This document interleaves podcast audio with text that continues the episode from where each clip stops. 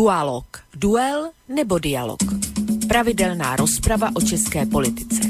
Vlk a Petr Žantovský na slobodném vysielači. Dualo. Dualo. Príjemný dualo, dobrý večer, dualo, vážení dualo. poslucháči, alebo ak to berieme letne, tak podvečer, lebo ešte stále tma nie je. E, trošku mi aj tak zvláštne, keď e, som počul vlastne túto zvučku, lebo e, som si uvedomil, ono to znie neuveriteľne, ale e, my mám vlastne na sklonku júna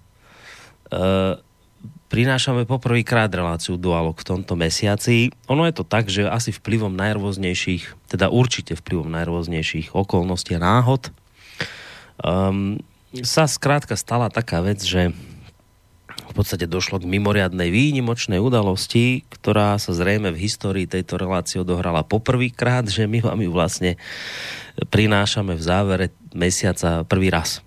Aj posledný v júni.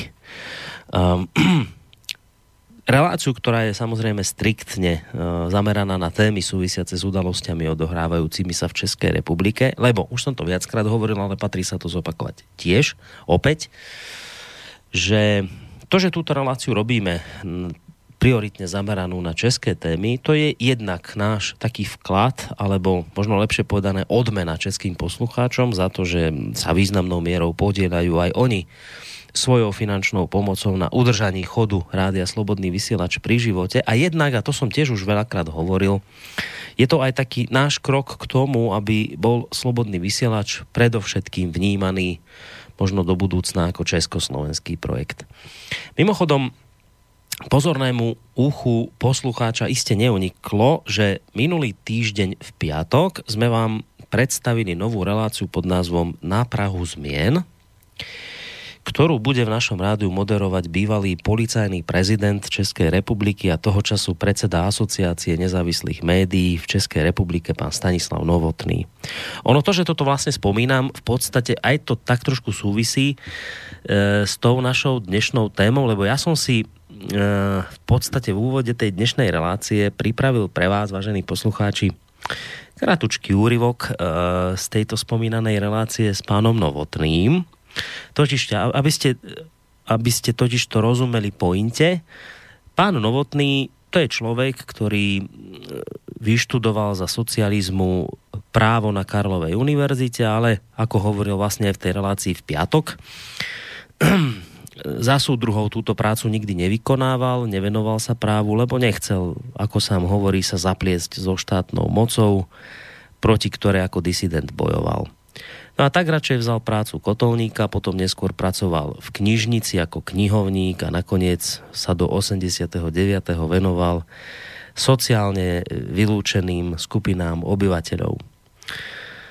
Síce všetko to bola práca mizerne platená, s ešte mizernejším sociálnym statusom, no ale ako sám hovoril v relácii, niečo na tom jeho živote predsa len bolo neuveriteľne pozitívne a síce to, že bol slobodný, respektíve ďaleko slobodnejší ako mnohí iní ľudia vo vtedajšej dobe. A mal okolo seba skvelých kamarátov, rozumných, rozhľadených ľudí, s ktorými sa často stretával. Po 89. sa u tohto pána veľa zmenilo. E, dostal sa na ministerstvo vnútra, kde okrem iného robil tajomníka vtedajšiemu ministrovi Jánovi Langošovi. No a napokon to dotiahol na post už spomínaného policajného prezidenta. Lenže, a tu sa dostávame k tej pointe a možno až k premosteniu k tej našej dnešnej e, téme, lenže on vám na tomto poste policajnom dlho nevydržal. E, no a v následujúcom zvuku sa dozviete vlastne prečo. Prečo sa tam ohrial, myslím, ani nie celý rok. Tak dávajte poslucháči dobrý pozor, že kvôli čomu to celé bolo. No a potom ste to vlastne dotiahli až na už mnou spomínaný post uh, policajného prezidenta. To mám taký pocit, že tam to bol asi ten vrchol tej kariéry, že naozaj veľmi vysoký post sa vám podarilo dosiahnuť, ale čo je zaujímavé, tak uh, je treba povedať, že vy ste sa ani tam veľmi dlho neohriali, tam ste pôsobili asi ani nie celý rok. Uh, hoci teda, a čo je na tom zaujímavé, vy ste vlastne z tohto postu museli odísť v čase, keď klesala trestná činnosť a naopak zvyšovala sa objasnenosť prípadov. A tak to mi celkom nedáva logiku toto, že, že, keď, že to by malo byť dobre, nie? že keď klesá počet trestných činov pod vašim vedením a na druhej strane policia má stále viac a viac objasnených trestných činov, že však to je niečo, za čo by si mali za normálnych okolností takého policajného prezidenta chcieť silou mocou udržať, nie?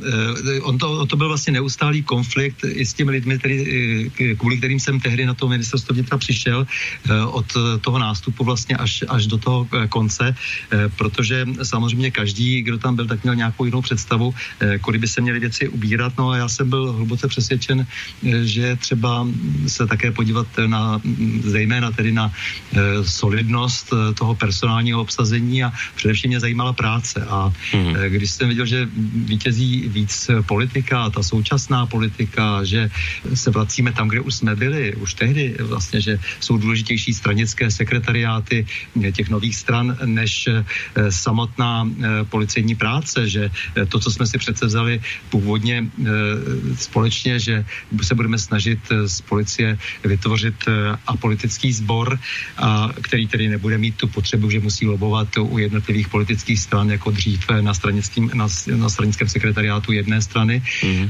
No tak eh, když jako se tohleto nedařilo, tak pochopitelně docházelo k velkým konfliktům, protože jak si tady byly nějaké nové mocenské ambice a tak dále. No, eh, druhý ten konflikt také táhlý byl, že jsem se snažil rozumět tomu převratu a tady bych řekl, že jsme se dokonce dostali do sporu i s prezidentem Havlem, protože on měl pocit, že některé věci se mají nechat být. Když zjišťujete postupně, že vše bylo trošku jinak, že věci se připravovaly dlouho e, dopředu. Dnes přece víte, že e, tady byla celá řada schůze, které vedly, e, vedly potom k tomu převratu. Se vlastně snažila ta moc kontaktovat hmm. disent a snažila se spolupracovat s řadou lidí na těch příštích změnách.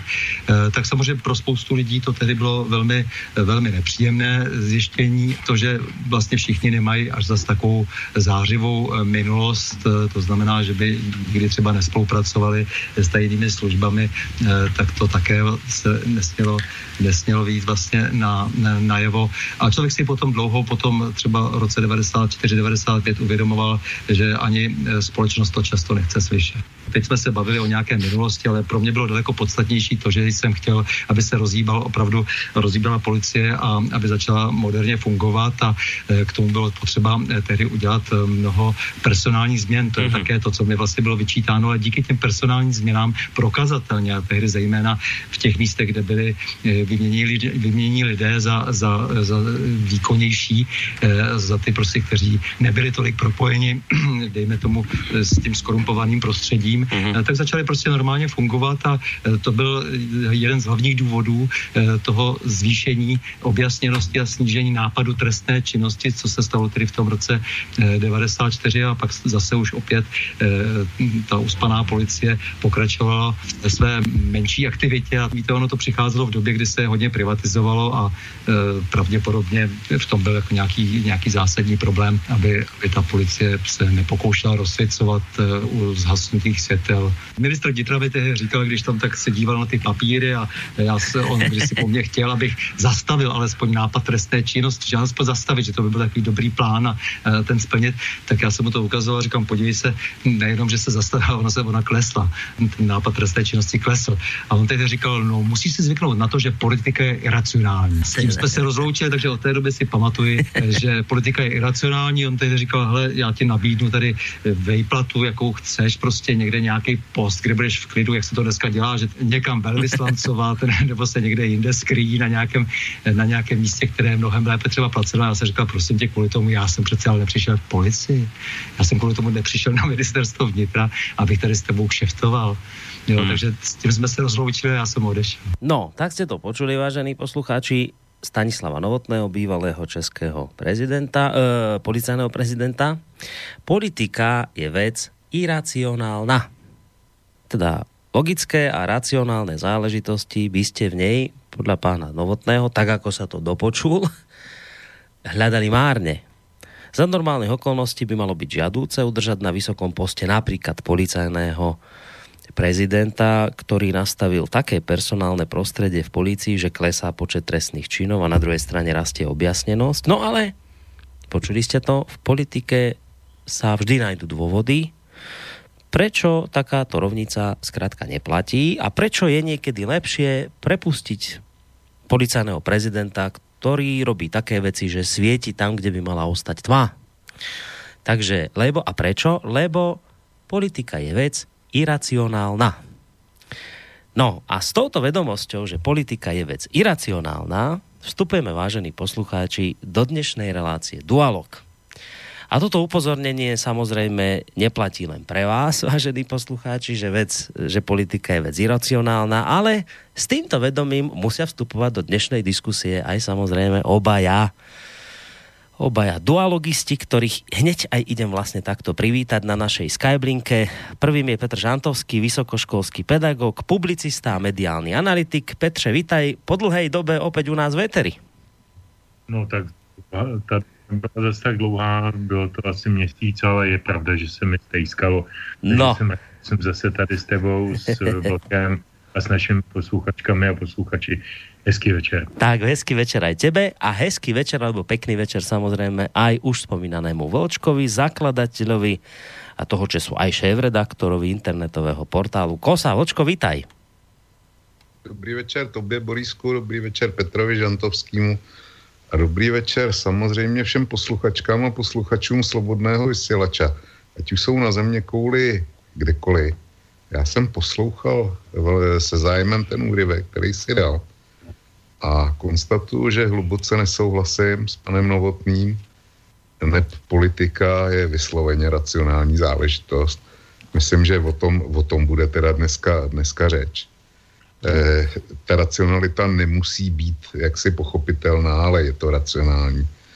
A za další, eh, když pan Novotný popisoval záležitosti roku 94-95 v policii a politický tlak na policii tenkrát, tak si myslím, že to byly rejský časy proti tomu, co se děje u nás dnes. Áno, to bola potom ešte vlastne ďalšia časť tej relácie, kde som sa pýtal na dnešok a tiež tam bol veľmi skeptický, ale len také malé doplnenie, že toto nie je jeho názor, že politika je vec iracionálna, ale toto mu bolo povedané, Jo, keď, pravdu. keď bol vlastne vyhodený z tohto postu, že teda, keď ho stade vyhadzovali a pýtal sa však ale, že prečo však e, objasnenosť rastie, počet trestných činov klesá, tak mu povedal tam ten hlavou, že no, lebo politika, lebo politika je vec iracionálna. No, tak tak. Takže preto vlastne. Takže vítaj, Vočka, aj ty. Samozrejme, príjemný dobrý podvečer aj vám, vážení poslucháči, ktorí ste sa rozhodli, že dnesný večer minimálne tie teda dve hodinky slova a hudby strávite v našej spoločnosti. Budeme veľmi radi, ak sa zapojíte, pretože téma bude veľmi zaujímavá. A hoci teda ešte ju dopredu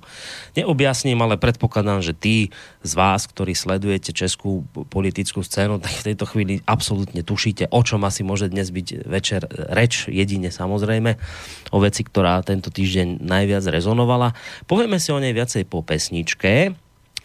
A to je vlastne opäť priestor pre Petra Žantovského, lebo my to máme v tejto relácii. Takže popri tom slove samozrejme je významná časť tejto relácie aj o hudbe.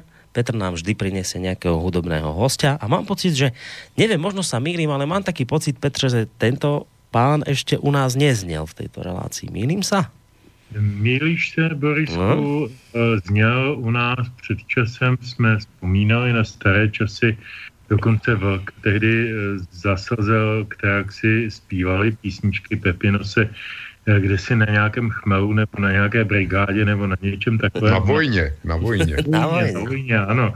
Eh, My jsme si před časem, je to asi tak, já nevím, rok zhruba, pouštěli písničky českého písničkáře Pepinose někde ze 70. let a to byly takové ty klasické fláky typu nepsem agent CIA, jsem nebezpečný, já jsem zlej a podobně.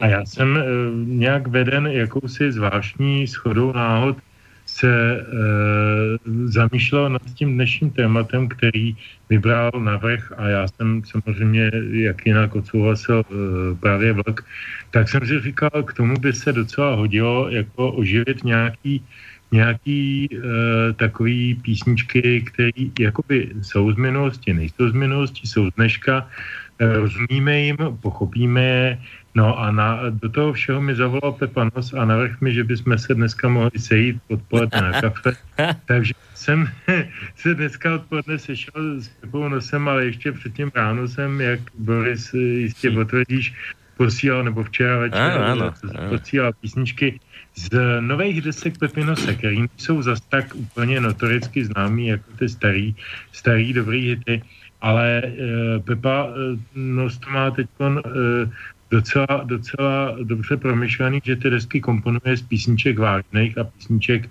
takzvaně vrchandových, Eh, takových těch typicky pro sebe, jako jak, jak ho známe, že to je vlastně sranda, sranda.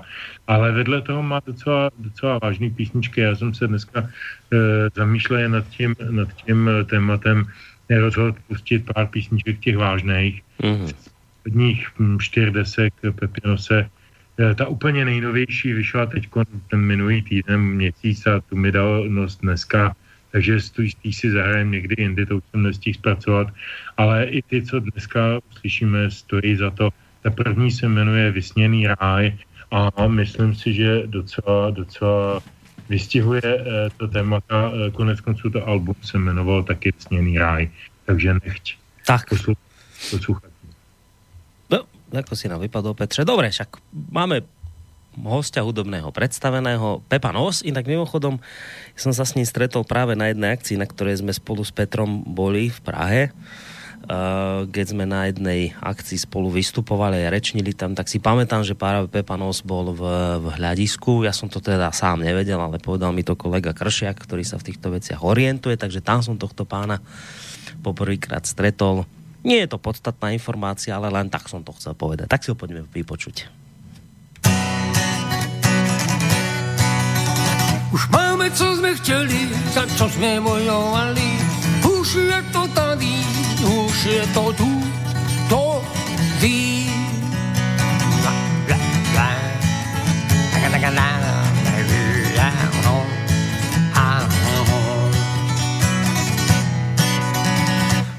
Pozlácené tretky pro vypasené tetky Reklam plné schránky, sexem narvané stánky, z brusů nová fára, protidrogová šťára. To je skvělý, to je fajn, to je pohodový, to je den vysněný ráj. American Beauty, americká krása, navlískané boty a z nebe spadla spása. Show biznisové stračky, prodýchtivé žačky, to je skvělý, to je fajn, to je pohodový, to je den dlouho očekávaný ráj. Jo, jo, da, da, da, da, da, jo, jo, jo.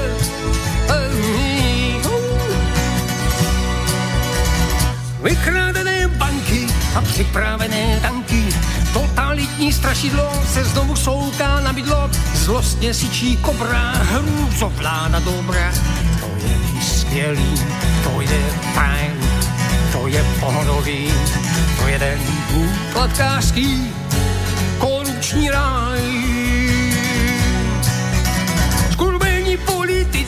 Na společenské špici s peříčkem říti nazí a nájemní vrazy, arrogantní úředníci a chleba v popelnici. To je skvělý, to je fajn, to je pohodový, to je ten smluvně opoziční vzájemně blezdozadkový ráj. Jo, jo, jo, jo, jo, jo, jo, jo. Naprodili z příbuzství vícivý v řadách stádo a sentiment proudí stokou, což má stádo rádo. Obrazovský televizní olizují domácí vězní. To je skvělý,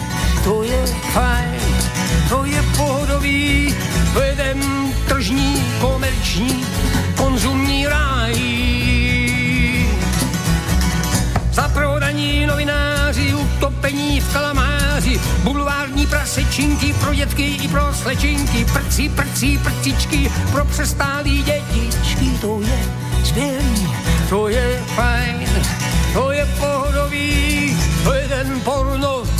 demokratický, bolševický, estebácký ráj. Jo, jo, jo, jo, jo, jo, jo, jo, Policení buzeráce, udavačské soutěže, rasistické provokace, ozbrojené loupeže, mafiánské soudy a bez domovců boudy. To je skvělé, to je fajn, to je pohodový, to je ten parlamentně demokratický ráj. Už máte, co jste chtěli, tak to jste bojovali, už je to tady, už je to tu. Som sa pri týchto... Už je to super. Som sa pri týchto pes- slovách neubránil pocitu, nejak tak som zaspomínal na krylovú pesničku Demokracie. Tak nejak podobne mi to tam znie, alebo znelo. No, vážení poslucháči, počuli ste Pepa Nosa, to je hudobný host dnešného večera, počúvate reláciu Dualog, samozrejme s Petrom Žantovským a Vlkom a témou, ktorú som ešte nepredstavil a ani chvíľku nepredstavil, lebo využijem tú možnosť, teraz mi tu prišiel jeden mail, ktorý ešte prečítam teraz, lebo ono to nesúvisí až tak s témou a potom by sme sa už k nemu nemuseli dostať. A aj sa mi to celkom hodí e, prečítať, lebo ja som v úvode púšťal e, zvuk, teda môj rozhovor, časť môjho rozhovoru so Stanislavom Novotným, ktorý je predsedom Asociácie nezávislých médií v Českej republike. No a tu je mail od Petra, ktorý tebe, Petře, túto otázku adresuje ona je taká, ona je taká ironicky myslená samozrejme. Vy ste minule udeľovali opäť e, Krameriovú cenu, no a udelili ste ju tentokrát aj Slovákovi, konkrétne zavraždenému, zavraždenému novinárovi Janovi Kuciakovi. No a to ste si dovolili neuveriteľnú drzosť, píše náš poslucháč, ironicky, lebo dodáva, náš mainstream, ktorý si už dávno Kuciaka sprivatizoval, šalel, že ako si konšpirátori dovolili oceniť niekoho, kto proti konšpiráciám bojoval, tak by ma celkom zaujímal názor pána Žantovského, pretože viem o ňom, že tiež v tejto asociácii, figuruje. Takže toto je otázka prvá pre teba, Petře. To je strašně jednoduchý. Já bych to začal rozpojítať od uh, slova konspirace nebo konspiracionistický. Za prvé, ještě nikdo nikdy nedokázal a na žádných uh, argumentech nepředvedl skutečnost, že by asociace nezávislých médií byla nějakou konspirační organizací. My máme webové stránky, my máme všechny seznamy aktivit, my máme všechny eh, věci mm, typu, já vím, ocenění právě v té Kramerové ceně a podobně, záznamy z těch ocenění, fotky, eh, odkazy na YouTube. A to všechno je velmi transparentní a nic na tom se nekonspiruje, nic na tom se neskrývá. Takže jsem nějak nepochopil pořád, proč nás pan, eh, pan šéf-redaktor aktuálně SK, teď já mu nemůžu přijít na jméno. Bardy, Petr, Bar, Petr Bardy. No, proč nás jako první na tom slovenském kontextu označil za ty konspirátory, Docela by mě zajímalo, jestli proto má jeden jediný argument, ale protože se nezatěžuje argumentací, ale jen nálepkuje, no tak já ho přece nebudu rušit a nebudu po něm chtít nějakou práci, kterou nechce konat. To je celkem jeho práce. Mně je to nebo jeho věc. Mně je to uh, upřímně úplně jedno. My jsme, uh, když by si pan Bárdy nebo kdokoliv dal jiný práci, tak bychom se, a podíval se na tu naši stránku, by se dozvěděl, že jsme pana Kuciaka ocenili ne proto, že, uh, že je z mainstreamu nebo nemainstreamu nebo alternativy nebo dělá to či ono, ale my jsme ho ocenili jako úctu k tomu, že to byl novinář, který svoji novinářskou práci dělal profesionálně velmi uh, důsledně a velmi dobře, dokonce jak pan velvyslanec Weiss na tom oceňování uh, opakovaně zdůraznil, Eh, co jeho osobně zaujalo na Kuciakovi vlastně a na tom jeho osudu, že i ta poslední reportáž, která se poté, poté dostala do, do médií, byla vlastně odložená samotným Kuciakem, protože ještě neměl vyjádření druhé strany. To je něco, co u mainstreamových novinářů je docela, docela vzácná věc, že někdo čeká na vyjádření osočené nebo druhé strany a snaží se získat všechny informace a všechny zdroje k danému problému, ať už je to jakýkoliv problém a jakkoliv ho zhlaví. E, to je něco, co pan Weiss označil za vrcholný profesionalismus žurnalistické profese a byl to také důvod, proč jsme Kuciakovi tu cenu in memoriam dali. Nakonec nebyli jsme zdaleka první, byli jsme v pořadí asi sedmí.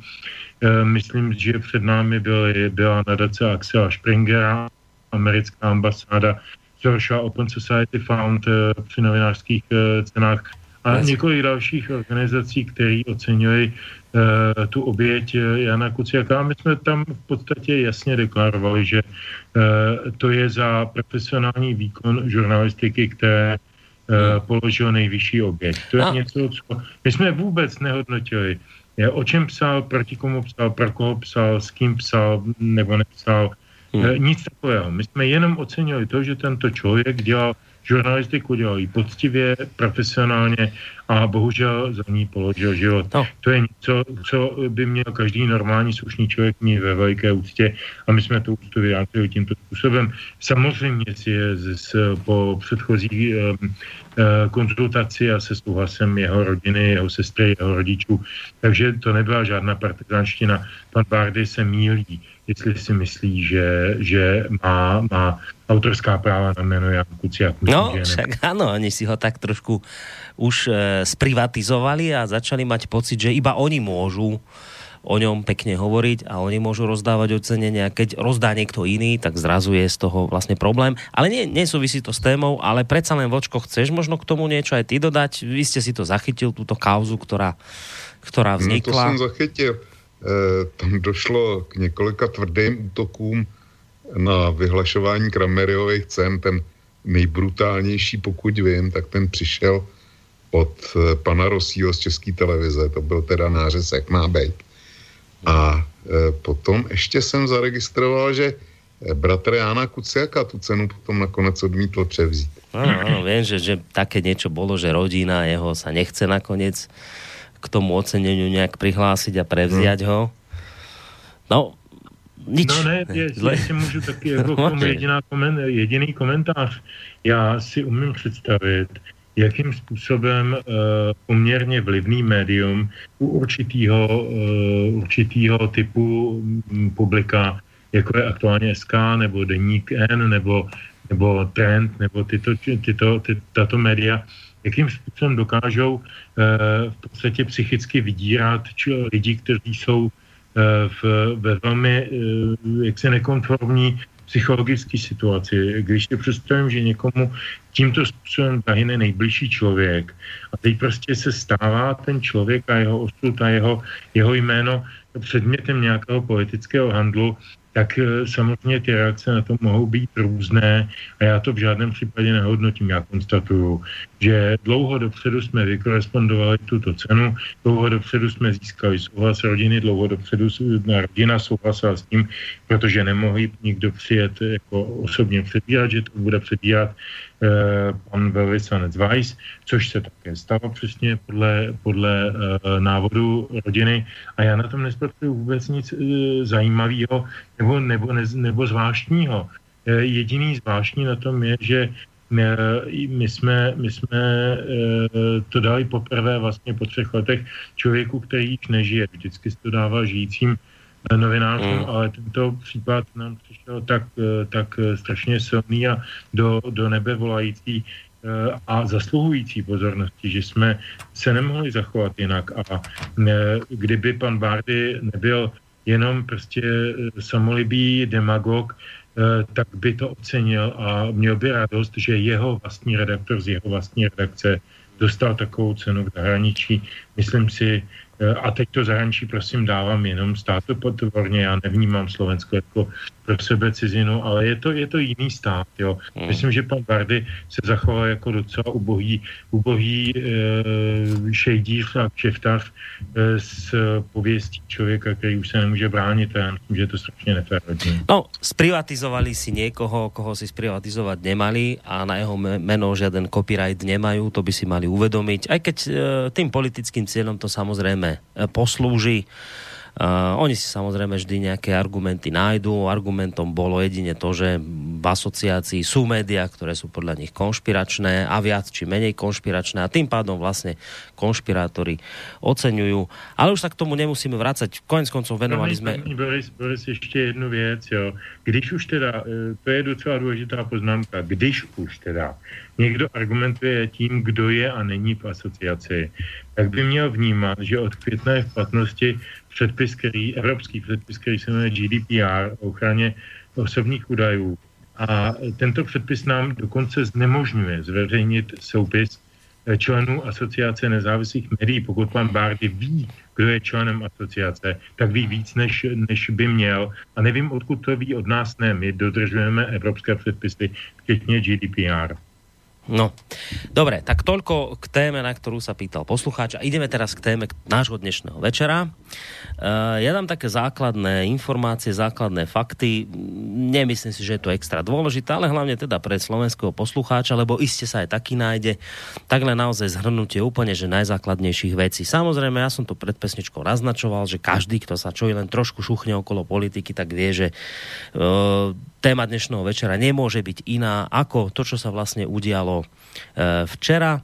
E, dozvedeli sme sa, a bolo to vlastne avizované, český prezident Miloš Zeman vymenoval v stredu ráno novú menšinovú vládu premiéra Andrea Babiša, ktorú vytvorilo hnutie ANO z ČSSD za podpory komunistickej strany. O dôveru poslaneckej snemovne bude premiér Andrej Babiš žiadať, e, myslím, nejak začiatkom júla 11. Áno.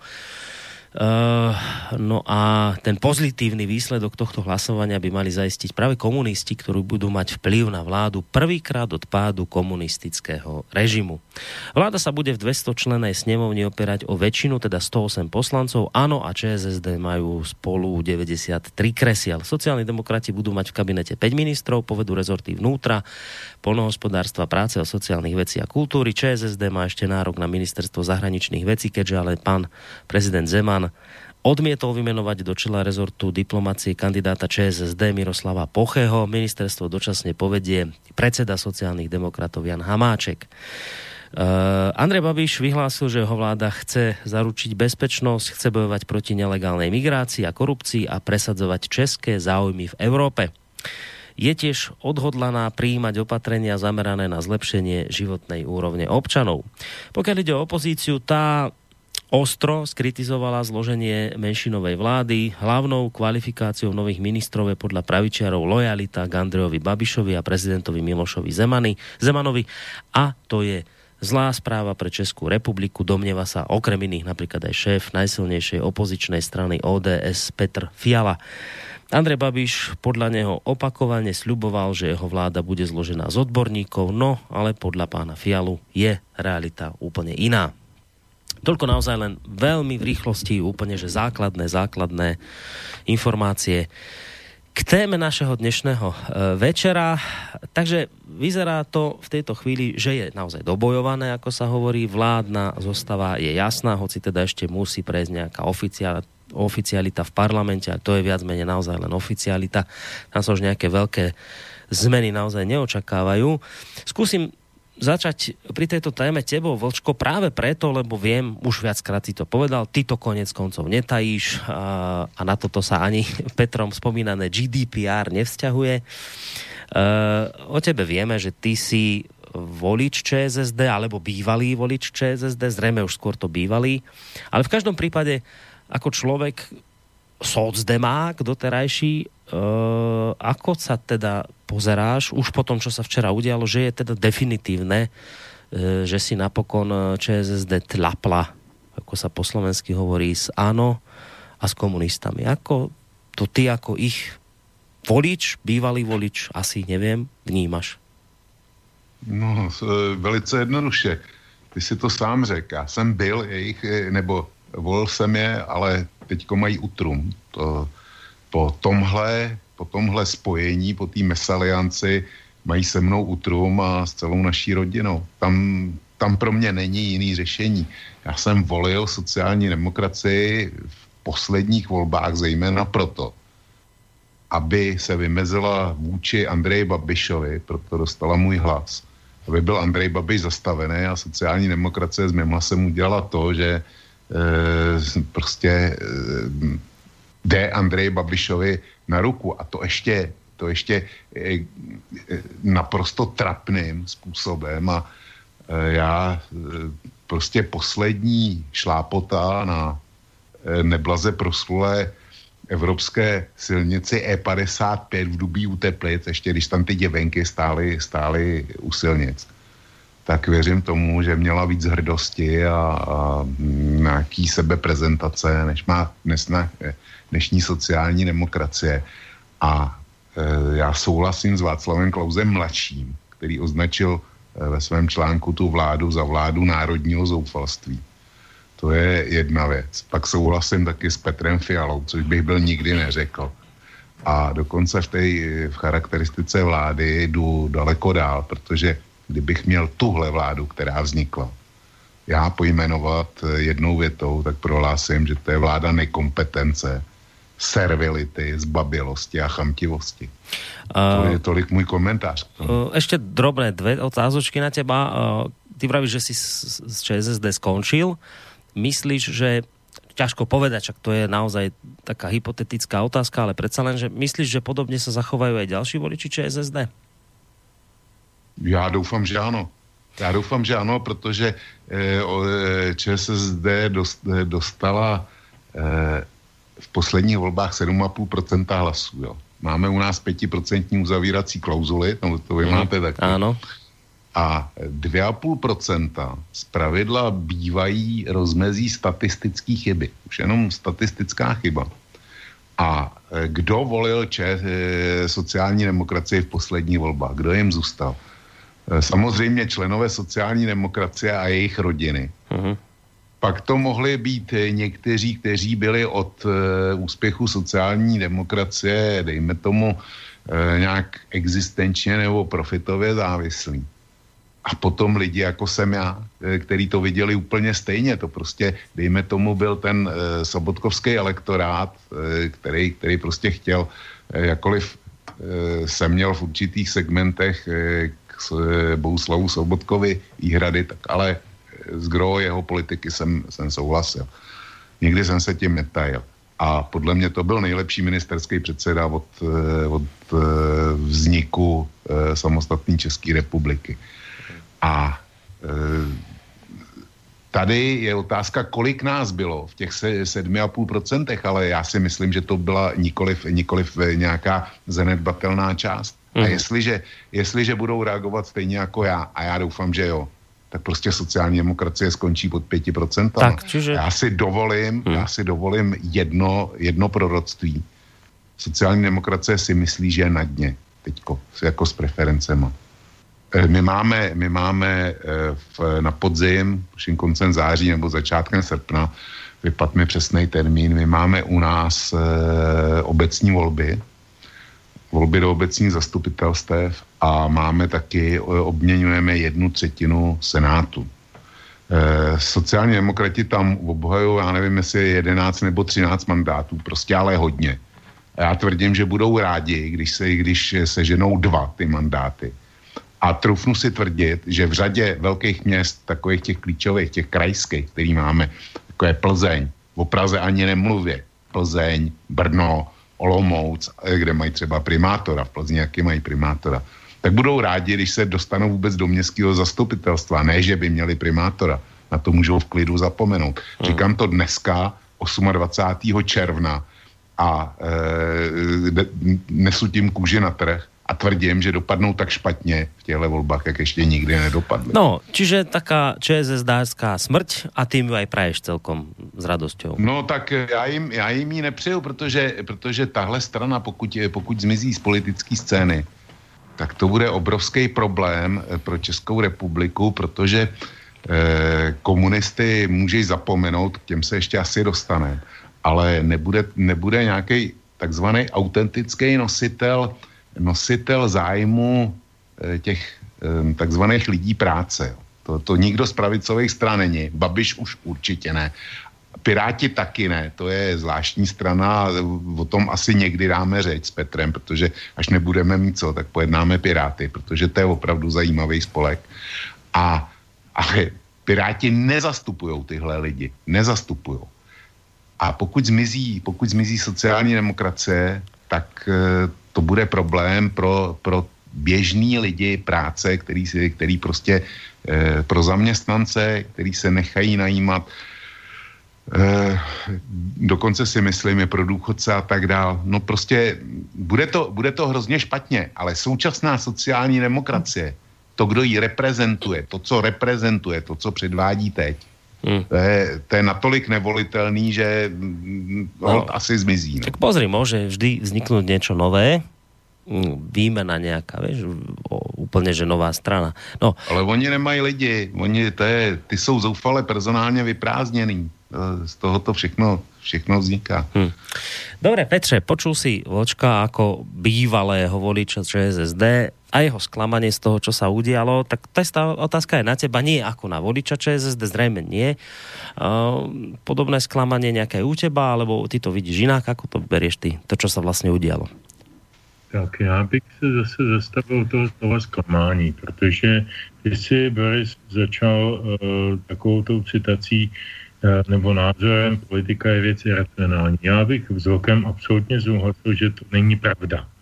Eh, politika je věc racionální. Otázka je, jestli eh, ta racionalita, která, je, která řídí tu kterou politiku nebo toho kterého politika, eh, je soudná a jestli je oprávněná a tak dále. Ale vždy je to pokus o racionální řešení určité situace. To je trošku návod i k tomu názoru na tuhle vládu, která vznikla včera, nebo respektive v těchto dnech, v těchto týdnech. Eh, určitě ji budeme rozebírat ještě třeba per partes po jednotlivých lidech nebo jednotlivých kauzách typu pana Poche a podobně.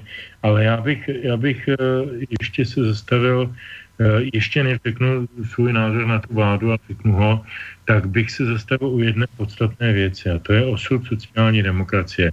Já navzdory tomu, že vůbec nejsem a nikdy jsem nebyl a nebudu pravděpodobně voličem sociální demokracie, protože zastává jinou hierarchii hodnot než já, tak eh, zastává v zásadě stále stejné hodnoty. Jedno mi říkal Zeman, když byl ještě předsedou vlády, eh, když jsem se ho zeptal, jaký on vidí rozdíl mezi, eh, mezi sociální demokracií a tehdy občanskou demokracií, konzervativní stranou, tehdy za Klauze, tak on říkal, hele, to je tak, my oba dva nebo obě dvě ty strany máme stejné priority, to znamená sociální solidaritu a ekonomickou prosperitu, jenom máme jiné pořadí důležitosti eh, prohozené. Jinak v zásadě ty strany eh, jsou, jsou eh, doplňkové k sobě. A já si myslím, že tohle je hodnocení, eh, které hodně patří minulosti, protože na té, minimálně na té naší scéně, ale když se podívám i kolem sebe po Evropě, tak to vidím podobně. Eh, tady vlastně už dneska nejsou vyhraněně eh, eh, levicové nebo sociálně demokraticky orientované strany, nejsou tady vyhraněně pravicové nebo konzervativní strany. Je to hodně velký ideový galimatiáž, kdy ty strany si navzájem kradou témata, navzájem si kradou voliče, navzájem si kradou v podstatě jenom takovou tu líbivou retoriku nebo, nebo přebírají, abych teda nepoužil oškové slovo kradou. A ztrácejí se, ztrácejí se jako jasné uh, kontury těch stran. Já třeba dneska neumím říct, jestli je ODS nebo TOP 09 pravicová strana. Já to fakt neumím říct, protože spousta jejich vyjádření je nahodilých, je, je naprosto pro mě nesrozumitelných. Jejich boj za pana Poché, proti kterému bojovali na pražském magistrátě zoufalý boje, jsou k dohledání velice snadno při jednoduchým googlování různý údaje o tom, jak, jak pravicoví nebo ODSáčtí Eh, ODSáčtí radní na, na magistrátě bojovali proti panu Poche jako proti jednomu z kmotrů na pražské sociálně demokratické scéně magistrátní, tak jako najednou dneska je z předsedy ODS hlavní bojovník za pana Poche. Já, to, to jsou věci, které považuji za naprosto účelový a, a jako nemají nic společného s tím, jestli ta strana má nebo nemá nějaký ideový ukotvení. Proto o tom mluvím. Sociální demokracie má tu strašlivou smůlu, že vznikla e, v době, kdy měla jasně definovaný pojetí, jasně definovaný zaměření. Byl ten městský proletariát, městský dělnictvo, městský obyčejný člověk práce, jak hezky říká Velká, mně se to moc líbí, ten, ten výraz, děkuju za něj, použiju ho, Eh, který, který potřeboval, aby se zastal někdo jeho nároku. Nebyly ještě odbory v takové síle, nebyly jiné organizace v takové síle.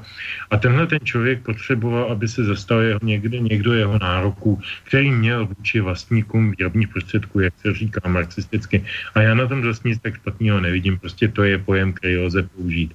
A Eh, ta definice eh, pojetí a tématu sociální demokracie byla dlouhou dobu velmi jasná.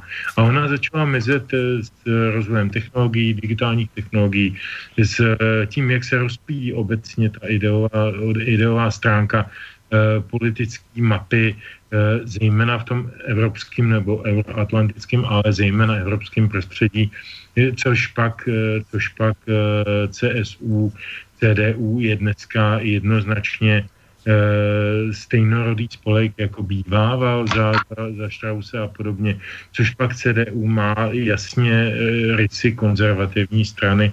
No já si tím nejsem moc jistý a nejsem si tím jistý samozřejmě ani u těch našich stran.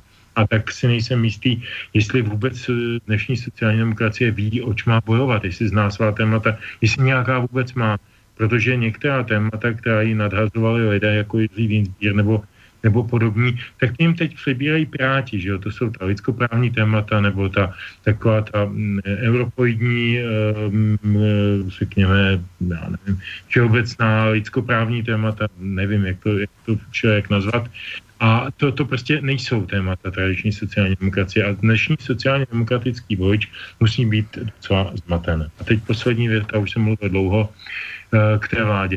Ta vláda, eh, a teď si dovolím, a já doufám, že mě z toho někdo vyzkouší ještě na podzim, ta vláda je podle mého názoru do 5. Eh, 6. října 5. 6. října budou volby do Senátu parlamentu, doplňovací volby do Senátu a volby do zastupitelstv eh, obcí v České republice 5. 6. října.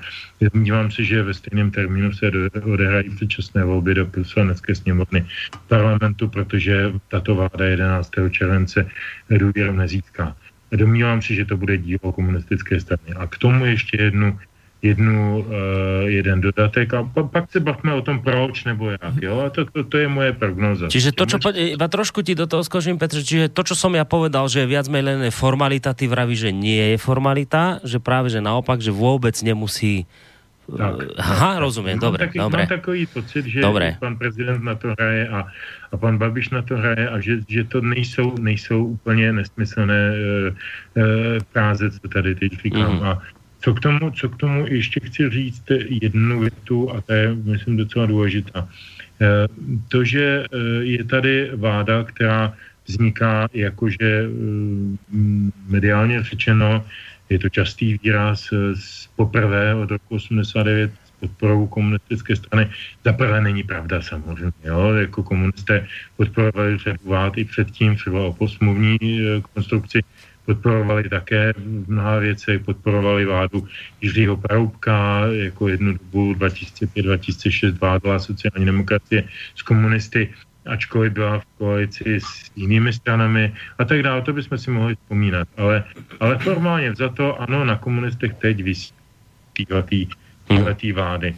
A já mám za to, že za to nemůžou jenom komunisté, nemůžou za to jenom ODSáci, teda ČSSDáci, sociální demokraté a členové ANO, já bych tu vinu hodně přihodil i na stranu e, takzvaných pravicových nebo demokratických, nebo jak se nazývají stran, třeba ODS. Já jsem si spočítal, že ANO a ODS by dali dohromady e, rovnou stovku, e, když by mm, uskutečnili koalici. O tom jsem mluvil hned po volbách jako jedné z možností a byla na obou stranách vina, jak na straně Ana, které odmítlo jakkoliv debatovat o, o postavení svého předsedy takové vládě, tak na straně ODS, která odmítla jaké, jakoukoliv debatu o, o komunikaci s uh, uskupením Andreje Babiše. Uh, a mně to přijde jako velká škoda, protože já se zase netajím tím, že jsem pravicový volič, akorát, že teď nemám koho volit, protože tu není pravicových stran.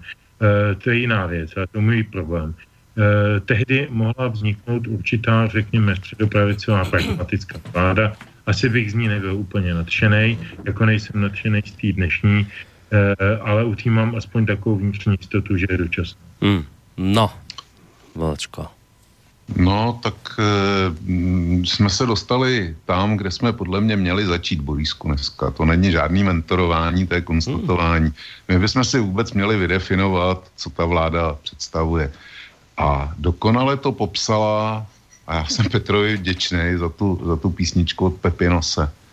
V podstatě jsem si říkal, že dneska místo té relace, kdyby jsme, jestli tam Petr má připravený další podobný, stejně obsažný, Jo, jo. tak, tak jsme mohli udělat koncert Pepinose, protože on, on říká všechno, co e, za mě teda říká úplně všechno.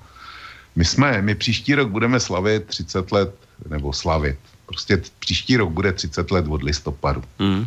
Ten listopad byl, byl e, dělaný proto, aby, se, aby tady byla demokracie a aby, aby to tu šlo, šlo k lepšímu.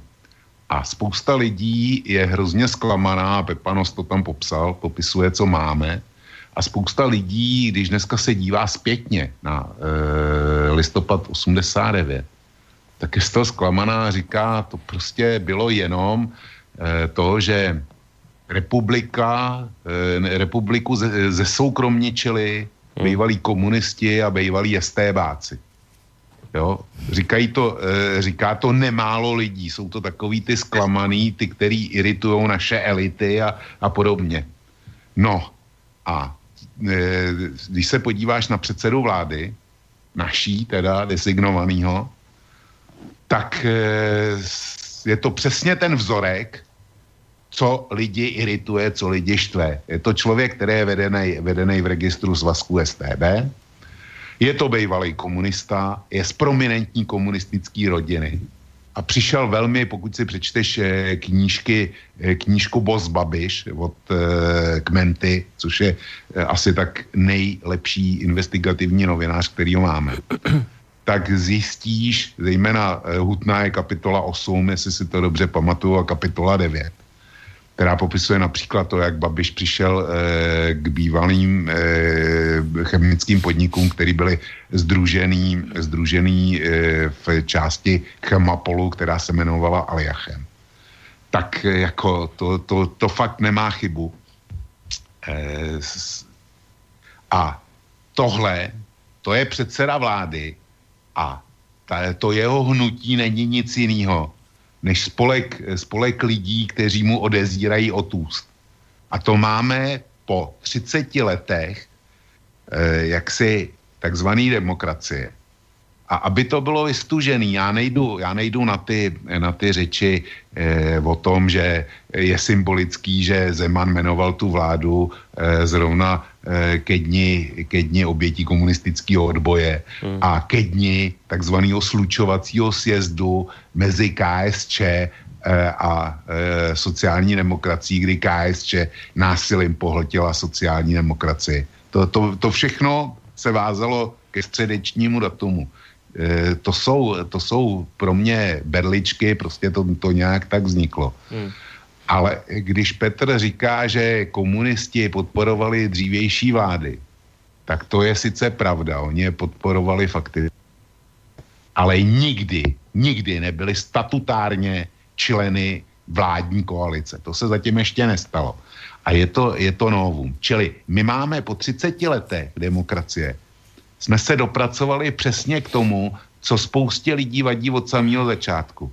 A největší e, bizarností je, že e, drtivá většina těch lidí, kteří říkají e, 89. to byl jenom převrat organizovaný STBákama a komoušema, aby mohli rozkrát republiku tak gro Babišových voličů pochází, pochází od těchto lidí.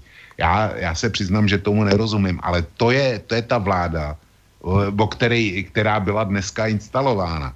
A vrátím se ještě k něčemu, k něčemu dalšímu, co řekl Petr. On řekl natvrdo, že si myslí, že komunisti v sobotu eh, na zasedání ústředního výboru odmítnou podpořit eh, vládu Andreje Babiše. Já eh, bych, eh, kdyby to udělali, já si nemyslím, že to tak dopadne, ale nevylučuju to. Jo? Nebudu, nebudu radikálně tvrdit, Petr se plete a uvidíte za týden, že jsem měl pravdu. Ne, je to, je to možný. Ale eh, douf, eh, je to možný, ale nevěřím, že Josef Skála a jeho křídlo s europoslancem Kohlíčkem a ještě pár dalšíma se dokáže prosadit, eh, prosadit na ústředním výboru, tak aby ústřední výbor zavázal, zavázal eh, já nevím kolik, devět, stačilo by devět komunistických poslanců, zavázat devět komunistických poslanců, aby, aby pro tu vládu uh, ruku nezvedli a pak by bylo vymalováno. Pak by ty nové volby skutečně asi v, zá, v říjnu byly. Čili nevylučuju to. Sobota bude velmi zajímavá a budu přilepený, přilepený na uh, rádio, internet a televizi dohromady. A se, doufám, že česká televize to třeba bude vysílat na ČT24 přímým přenosem, pokud teda soudruzi dovolí. Rád se, na to, rád se na to podívám. A byl bych velmi potěšen, kdyby ta vláda skončila v Kotrmelcích. Hmm. Ale musím odporovat Petrovi, pro mě TOP 09 a ODS pravice je. A když eh, Petr v podstatě ukazuje na ODS, že je spoluvina touhle vládou, tak jak jsem si neuměl představit, že bych někdy já volil ODS, tak e, musím, ří, musím vyslovit uznání Petru Fialovi a všem těm vedoucím odesákům, že do, dodrželi slib danej voličům, který zněl s Babišem ne, proto je, proto ti, kteří volili ODS, pro tohle ODS, to byl ten důvod, proč je volili. Ne proto, aby se s Babišem spojili. A já e, říkám, ano, vážím si postoje, principiálního postoje a dodržení slova Petra Fialy. A pokud, pokud budu naprosto zoufalej, protože socany, pokud se něco nestane, volit nebudu, tak mi v podstatě nezbyde nic jiného, než váhat mezi ODS a e, Pirátama, což e, jak si kdo zná mít dlouhodobý nastavení, tak ví, že, že jsem na absolutním dně svých možností. Hmm. Ale když já vůbec zvažuju to, že bych, že bych to mohl hodit ODS a hodil bych to ne proto, eh, tam je 99% toho, co o nich vím, říká těm, těm to prostě dát nesmíš. Ale to 1% je, že Petr Fiala a spol dodrželi slib daný svým voličům na rozdíl od vedení eh, sociální demokracie. No, Petr bude iste hneď chcieť reagovať, len drobné poznámočky, nemusíš na to dlho reagovať, Vlčko, že ob, ob, obhajuješ uh, Fialov principiálny postoj a mňa často za principiálne postoje kritizuješ a hovoríš, že principiálne veci nie sú najlepšie, lebo sú tak striktne dané, že potom sa často dohodnúť nedá. Ale teraz nejde o mňa. To len taká drobná poznámka.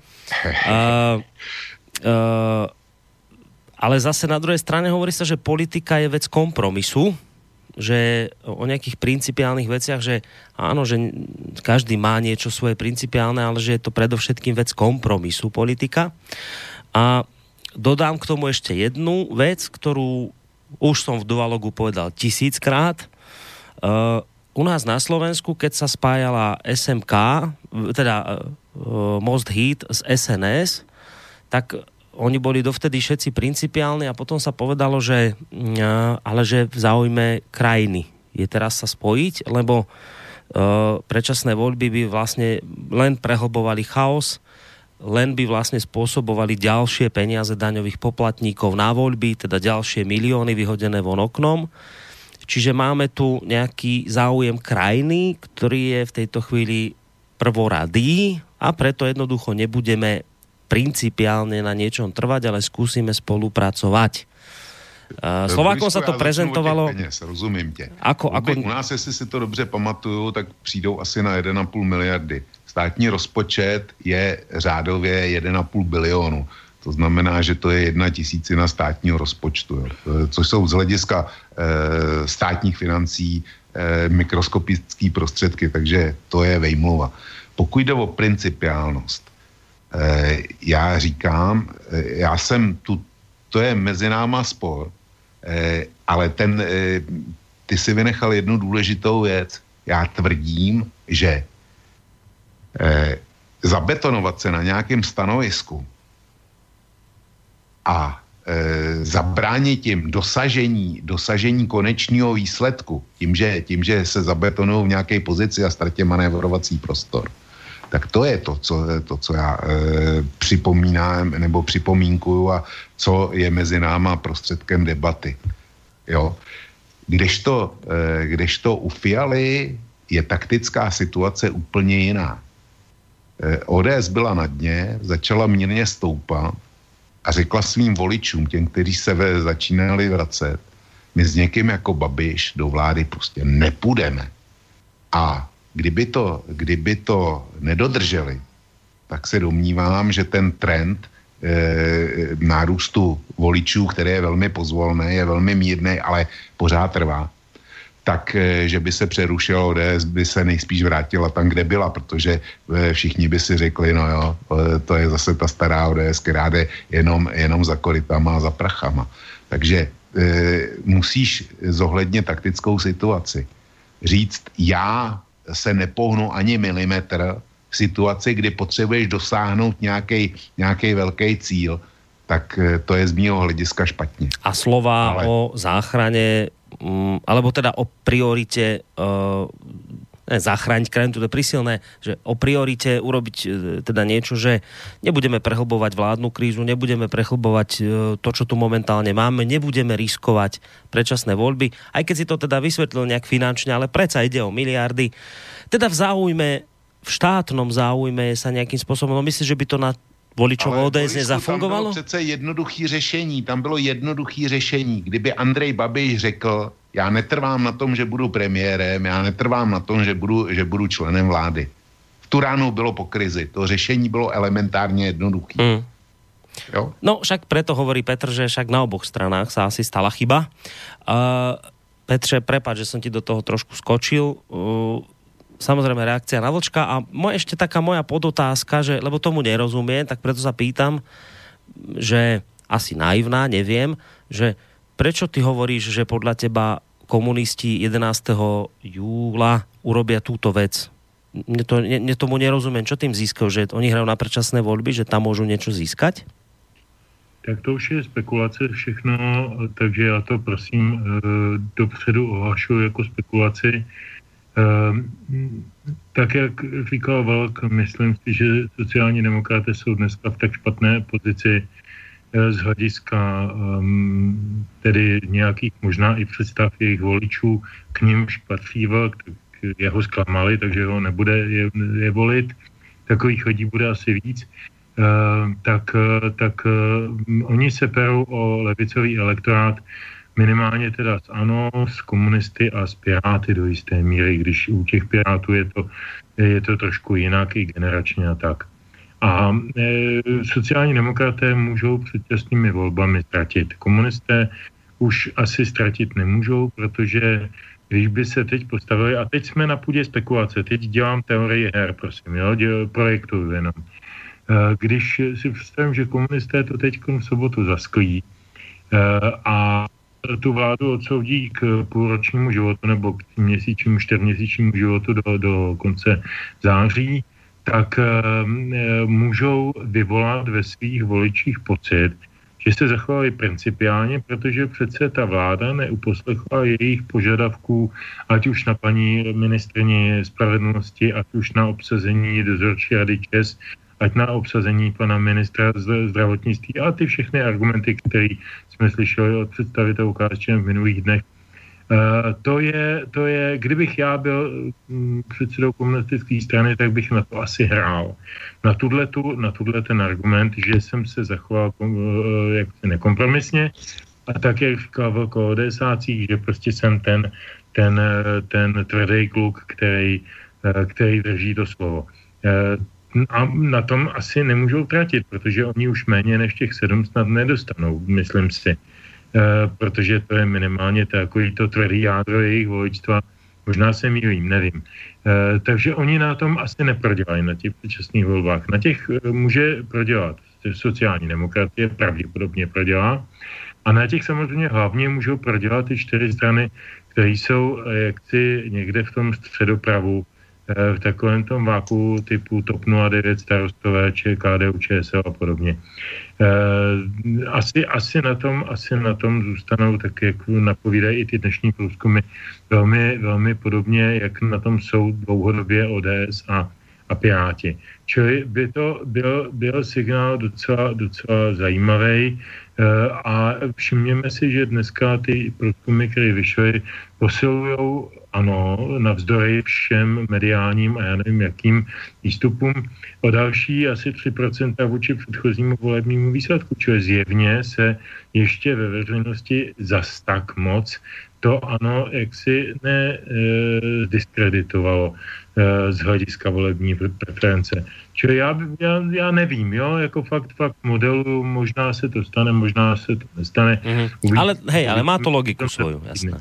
Logiku, logiku to určitě má a myslím si, že komunisté na tom, na takovém řešení nemůžou prodělat, protože za, v tom říjnu bude jejich podpora. Zapomněli jsme na SPD, který tam má stále ještě těch 8 nebo 9% tak jejich podpora bude mít vyšší cenu, než, než má dneska, eh, když to vezmu čistě biznisově. Tak to je, to je věc jedna. A druhá věc, eh, kterou jsem chtěl k tomu poznamenat, a pak bych asi navrhl dát písničku, mm-hmm. a se k tomu docela hodí, eh, pokud s tím bude souhlasit, nebude mít... Já bych rád k těm komunistům pár věcí řekl ještě. Jasně, tak jenom, tak jenom ještě jednu půl větu. Uh, to, co jsi říkal Voku, o tom, o tom principiálním postavení toho Fialy, nebo vedení ODS, já bych to celkem bral, ale mám takový strašně, strašně uh, nepříjemný pocit, že to je jenom negativní vymezení. Já nemám rád, když se, když se získávají preference jenom negativním vymezením. Vidím dneska uh, plagáty nebo billboardy ODS, kde stojí nějaký takový veršík typu uh, rudá vládo, nejsme blbé stádo, nebo něco na ten způsob tam stojí. Eh, a to jsou jaksi předvolební billboardy na, na podzimní eh, komunální volby, to znamená na Prahu, eh, kde ODS má čáku na, na, na znovu získání primátora, má tu šanci samozřejmě, o tom není sporu, ale, ale i když teda jak jejich kandidátku vede pan docent Svoboda, který primátorem byl a nic moc nepředved, ale to zase je na jiný téma, na jiný, na jiný pořád, Eh, fakt je ten, že prostě jsou to negativní vymezení. Já nevím vlastně, co ODS dneska nabízí, proto ji nemohu volit, proto už ji dlouho nevolím, protože eh, od počátku, řekněme, minimálně nečasově mm, kariéry eh, v čele ODS a i v druhé půlce Topolánkovi Eh, jak si arbitráže na to DS, jak si mám problém s tím, co ta strana nabízí, jestli má nějaký pozitivní nebo jenom negativní témata. A v tuto chvíli se trošku bojím, že eh, ano, máš pravdu, Voku, eh, Fiala dodržel, co slíbil, nešel do vlády s Babišem, ale co nám nabít místo toho? A já to nějak nevidím. Mm. Tak Vlčko a potom pesnička. No, já se domnívám, že ODS jinou než, než, nebo jiné než negativní vymezení provozovat nemůže.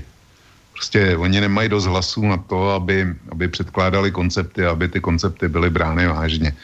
Takže a při e, známé schopnosti Andreje Babiše programově vykrát kde co, by to nebylo ani, ani chytrý a ta negace, ta negace stojí, protože Eh, nikomu nerostou stromy do nebe a volič, eh, hold český volič mm, potřebuje spoustu času na to, aby zjistil, že jedna a jedna jsou dvě. No. Eh, to je jedna to je poznámka k ODS. Druhá poznámka je k těm komunistům a k těm průzkumům, který si uváděl. Patrně Eh, tím posledním průzkumem myslíš eh, čísla od Fénixu, který vyšly včera nebo předevčírem, kde Babiš neposílil o 3%, a Babiš tam zůstal na svém. Ale ve všech těch eh, průzkumech, které byly ostatní, to znamená zejména u Kantaru a u STEM, tak Babiš ztrácí. A ty jsou starý pár dní.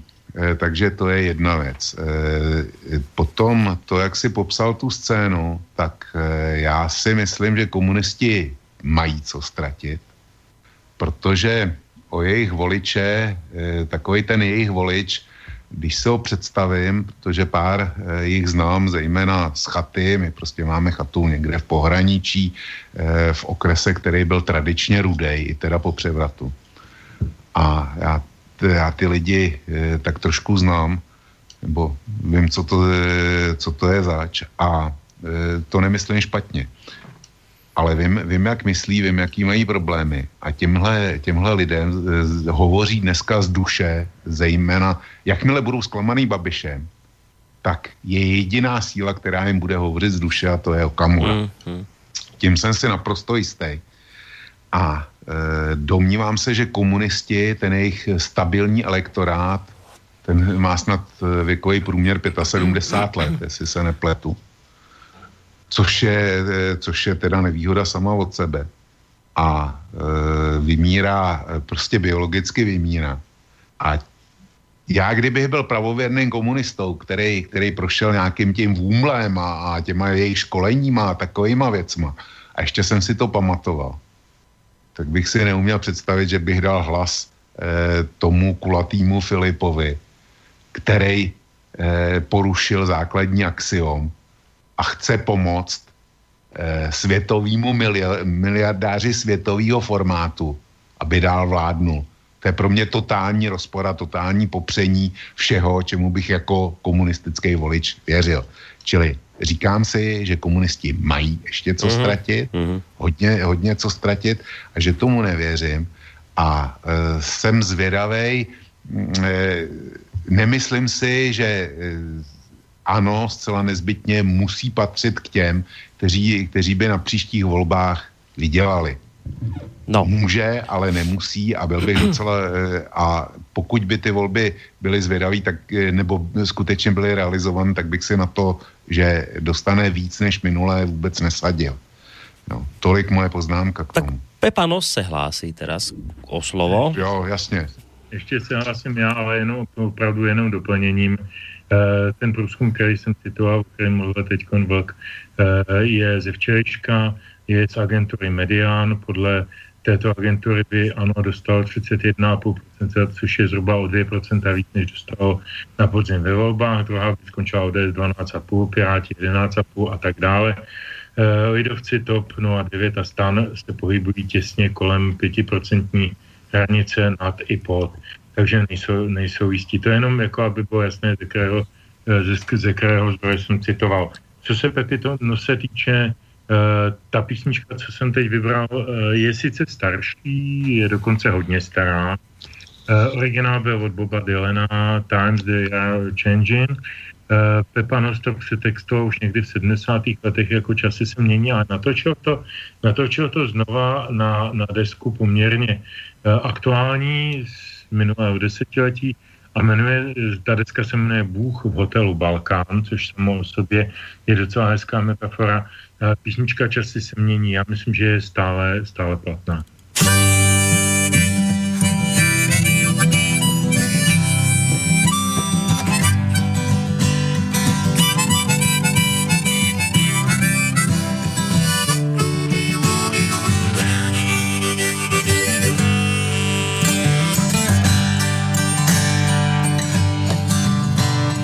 Pojďte sem lidi a přistupte blíž.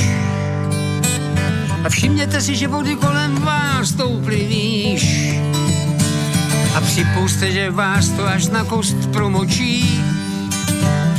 A že si vás čas kolem prstu otočí. Měli byste už začít plavat, jinak půjdete ke dnu, nebo časy se mění, co bylo dnes, zítra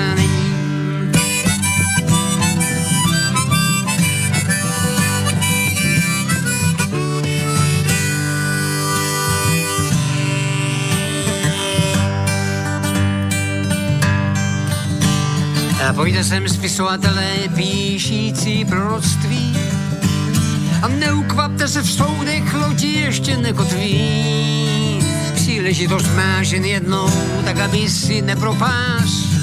Havlíček i Kafka byli jedni z vás.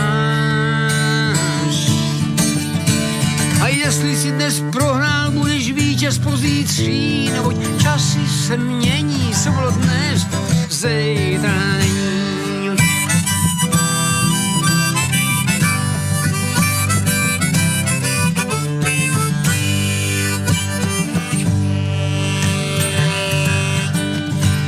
Pojďte otcové a mámy, už je čas jít. A nekritizujte, co nechcete pochopit. Nad svými syny a dcerami už nemáte moc. Na vaši starou cestu už dávno padla noc.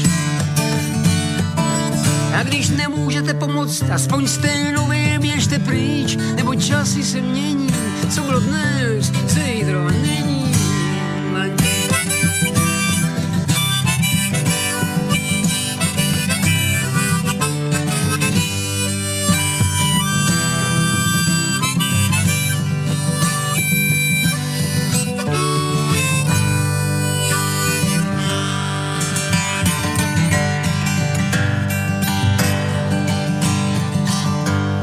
A pojďte sem lidi na chvíli, stište smích. Neucpěte místnost, nestůjte ve dveřích, neboť ten, kdo si ublíží, už nebude rovně stát. Venku zuří bitva, vy jste se začali bát. Brzy vám rozdrnčí okna, zatřes se zdí, neboť časy se mění, co dnes, zítra není.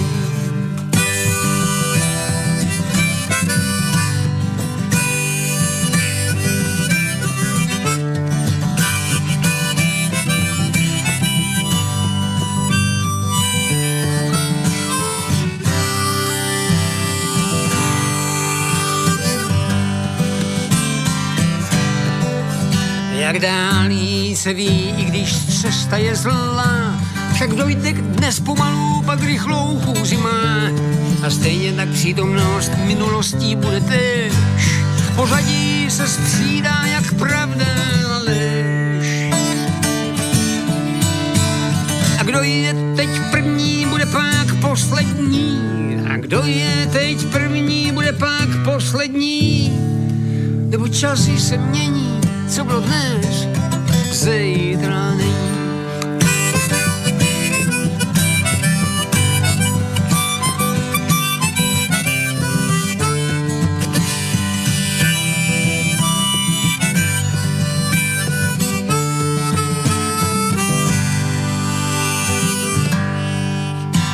Pojďte sem lidi a přistupte blíž a všimněte si, že vody kolem vás stouply výš. A připuste, že vás to až na post promočí. A že si vás čas kolem prstů točí. Měli byste už začít plavat, jinak půjdete ke dnu. Měli byste už začít plavat, jinak půjdete ke dnu. Nebo časy se mění, co bylo dnes, zítra není. No už tak je to, presne. Svojho času ČSSD tvrdila, že nepôjde do vlády s Babišom. Svojho času Andrej Babiš tvrdil, že nepôjde do vlády s komunistami. A vidíte, časy sa zmenili. Čo bolo včera, dnes už nie je. Celkom to neplatí. Pekná pesnička, zaujímavé slova, hodiace sa aj k našej dnešnej relácii. Dualog, v rámci ktorej e, sa rozprávame samozrejme o inštalácii novej vlády, o menovaní novej vlády prezidentom Zemanom. A samozrejme platí to, čo vždy v týchto reláciách vy sa do jej priebehu môžete zapojiť. Myslím, že je čas, aby sme sa dostali aj k vašim mailom. Adresa studiozavináč.slobodnyvysielac.sk prípadne aj chcete, môžete zatelefonovať na číslo 048 381 0101 alebo písať cez našu internetovú stránku zelené tlačítko otázka do štúdia. Idem hneď na mail od Martina, lebo je to dôležitá téma, ktorej sa určite v tejto, tém, v tejto relácii treba dotknúť. Uh, to je otázka pre vás obidvoch od Martina, teda očividne zo Slovenskej republiky, keď píše po slovensky.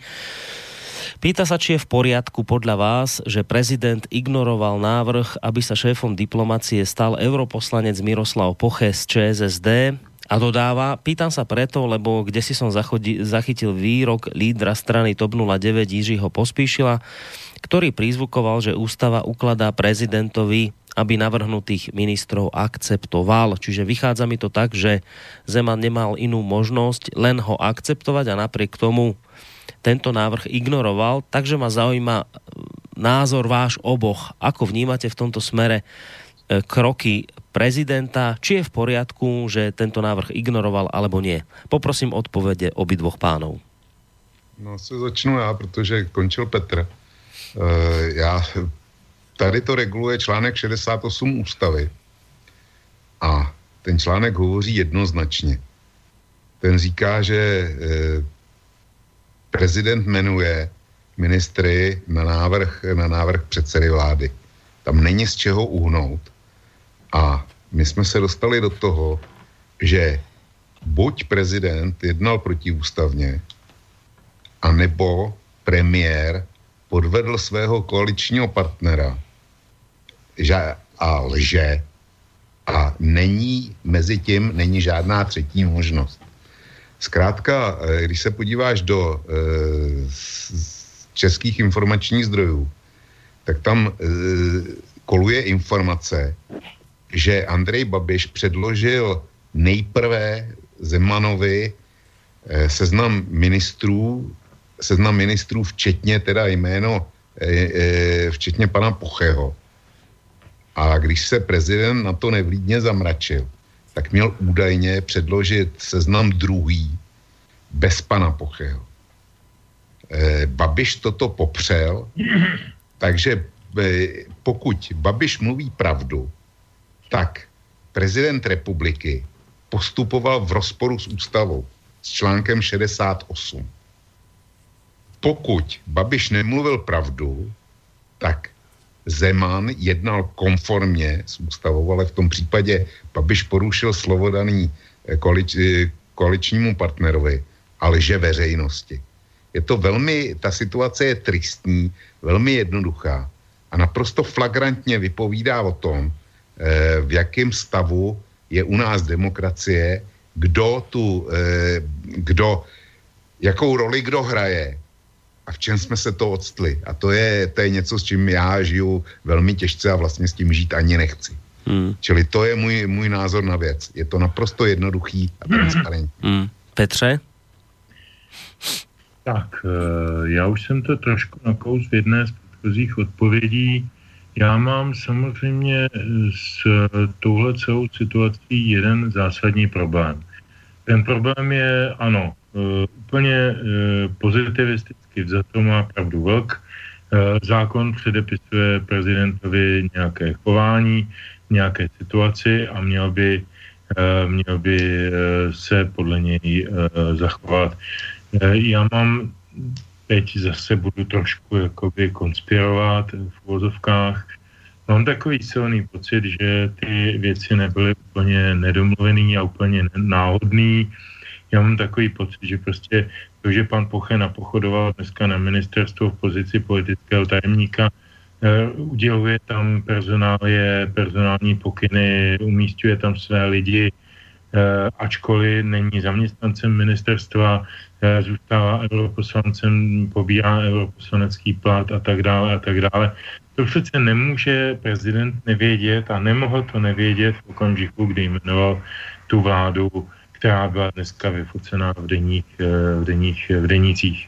Takže to, já mám takový pocit, že to je taková jako chytrá horákyně, že prostě prezident řekl, pohe nechci, mám k tomu ty a ty důvody, Babiš řekl, ale já uh, ho tam mám napsanýho, uh, tak to uděláme tak, že prostě Eh, tady panu Hamáčkovi přidáme, přidáme do, dočasné zastupování rezortu.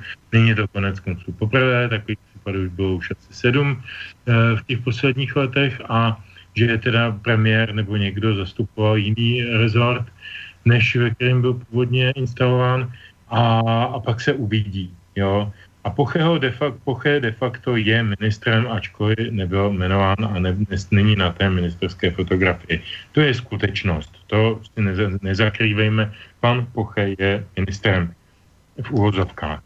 Se všemi pravomocemi, se všemi náležitostmi. Pan Hamáček podle mého názoru a podle mých informací do zahraniční politiky e, mluvit nebude, e, nebo pouze tedy z pozice vicepremiéra, ale ne z pozice ministra zahraničí, bude mít dost svých starostí na ministerstvu vnitra. To za prvé. Za druhý, já jsem se podíval do, do starých uh, různých filů a v roce 2010, konkrétně 7.10. hospodářské noviny, což, jak všichni vědí, je Bakalův deník a jak všichni tež vědí, já zrovna tak extra často necituju, uh, tak jsem tam našel hrozně zajímavý článek, který uh, souvisí s tím, co jsem už nakous, když pan pochybil, že místo předsedou Pražské organizace sociální demokracie a také významným, významně postaveným radním na, na magistrátu. A tady na něj prasko uh, v té reportáži pana Kedroně a paní Valáškový slečny, uh, na něj prasko, že své, své peníze dával, nebo část výdělků Eh, tam, tam šlo principiálně o to, že ty eh, různí radní jsou v různých eh, dozorčích radách městských podniků a podobně. A jak tedy nakládají s těmi financemi, které tam dostávají. A pan Poche v podstatě v sérii různých rozhovorů těm hospodářským novinám přiznal, že ty peníze odevzdává z velké části sociální demokracie, což by nebylo špatné, kdyby to bylo flagrantní. On to, on to e, přiznává, že to tam přidával přes různé prostředníky, aby se to nemuselo zdaňovat, aby se to nemuselo nikde psát a tak dále. Jinými slovy, je to takový sociálně demokratický Bájoš Báč a Rajiv Sinha, jestli si někdo vzpomíná na ty dva falešné sponzory, které kryly peníze m, pana tenisty Šajbra e, pro ODS v roce 96-97. Takže to je vlastně hodně podobné, nevím, jestli to podobných Eh, v podobných řádech eh, financí, to nemůžeme posoudit, ale každopádně princip je úplně ten díž. Prostě pan Poche eh, obešel zákon, tady to přiznává zcela jednoznačně a do, kon, cituji, vy jste se přiznal k tomu, to je otázka, že jste chtěl vědomě okrást stát na daních. Odpověď pana Pocheho, já vím, já jsem si toho vědom. Já nevím, jestli je tohleto ideální minister zahraničí České republiky v tak komplikované době, jaká nás teď e, čeká. Jestli je to e, nevydíratelný muž, jestli je to člověk, který je jako opravdu bude eh, moci, moci eh, velice pevně stát na stanovištích. A teď se záměrně jsem necitoval to, co říkal Zeman. To znamená jeho nějaká stanoviska k migraci a podobně, která mění jak jiní lidé, jiní lidé ponožky, to znamená každý den, eh, nebo, nebo podle příležitosti, podle potřeby. Eh, to je jedna věc, ale já tady mám tenhle problém. A ten problém je docela vážný. A jestliže, jestliže Vlk tady poměrně často připomíná problémy pana Babiše se zákonem, tak já bych prosím připomněl pana, problémy pana Pocheho, eh, který, který tady přiznal a jsou, jsou černý na bílým, každý si je může dohledat. Čili já se na, na, jako mám trošku problém, protože tady je ve sporu to, co vám řekne každý právník v České republice a obecně možná je velice eh, dlouhá vzdálenost mezi právem a spravedlností. Eh, právo by tady říkalo něco a spravedlnost říká něco jiného. Realita je trošku jiná, mm. než aby se jevila podle nějakého rigidního výkladu práva. Podle rigidního výkladu by pan Pochem měl zřejmě Uh, nevím, jestli to tehdy nějak uh, jak si dokončil co, celou tu záležitost nějakou, nějakým, nějakým pozitivním výstupem. Každopádně pro mě není důvěryhodný jako minister zahraničí, je mi moc to. Uh, druhá věc je, že podle zákona ho Zeman nesmí nejmenovat. Tak to jsme ve velkém rozporu, který my tři tady rozhodně mm. rozhodli. No, na tohle musím reagovat naprosto bezprostředně. Za prvně, Jestliže prezident republiky poruší ústavu a ta ústavní povinnost byla jasná, tak eh, to je, to je prostě absolutní rána, rána systému. pochybení pana Pocheho, já ho nechci zlehčovat, já se k tomu ještě dostanu a uvedu to na pravou míru, tak pochybení pana Pocheho je něco, jako když se člověku zatrhne nehet, když to nerespektování ústavy a její dikce prezidentem republiky je něco, jako když si člověk zlomí páteř. To je pro mě, to je pro mě ten rozdíl. E, teďko, e, další komentář. Zeman nejmenoval Pocheho kvůli, ne nikoli kvůli tomuhle, nebo kvůli jeho e, postojům k migrantům, k tomu já se taky dostanu. A uvedu to, e, byť teda e, Petr e, neřekl detaily, tak já to uvedu na pravou míru všechno. Tak to nebyly ty důvody, to, je zástupný důvod a všichni to vědí.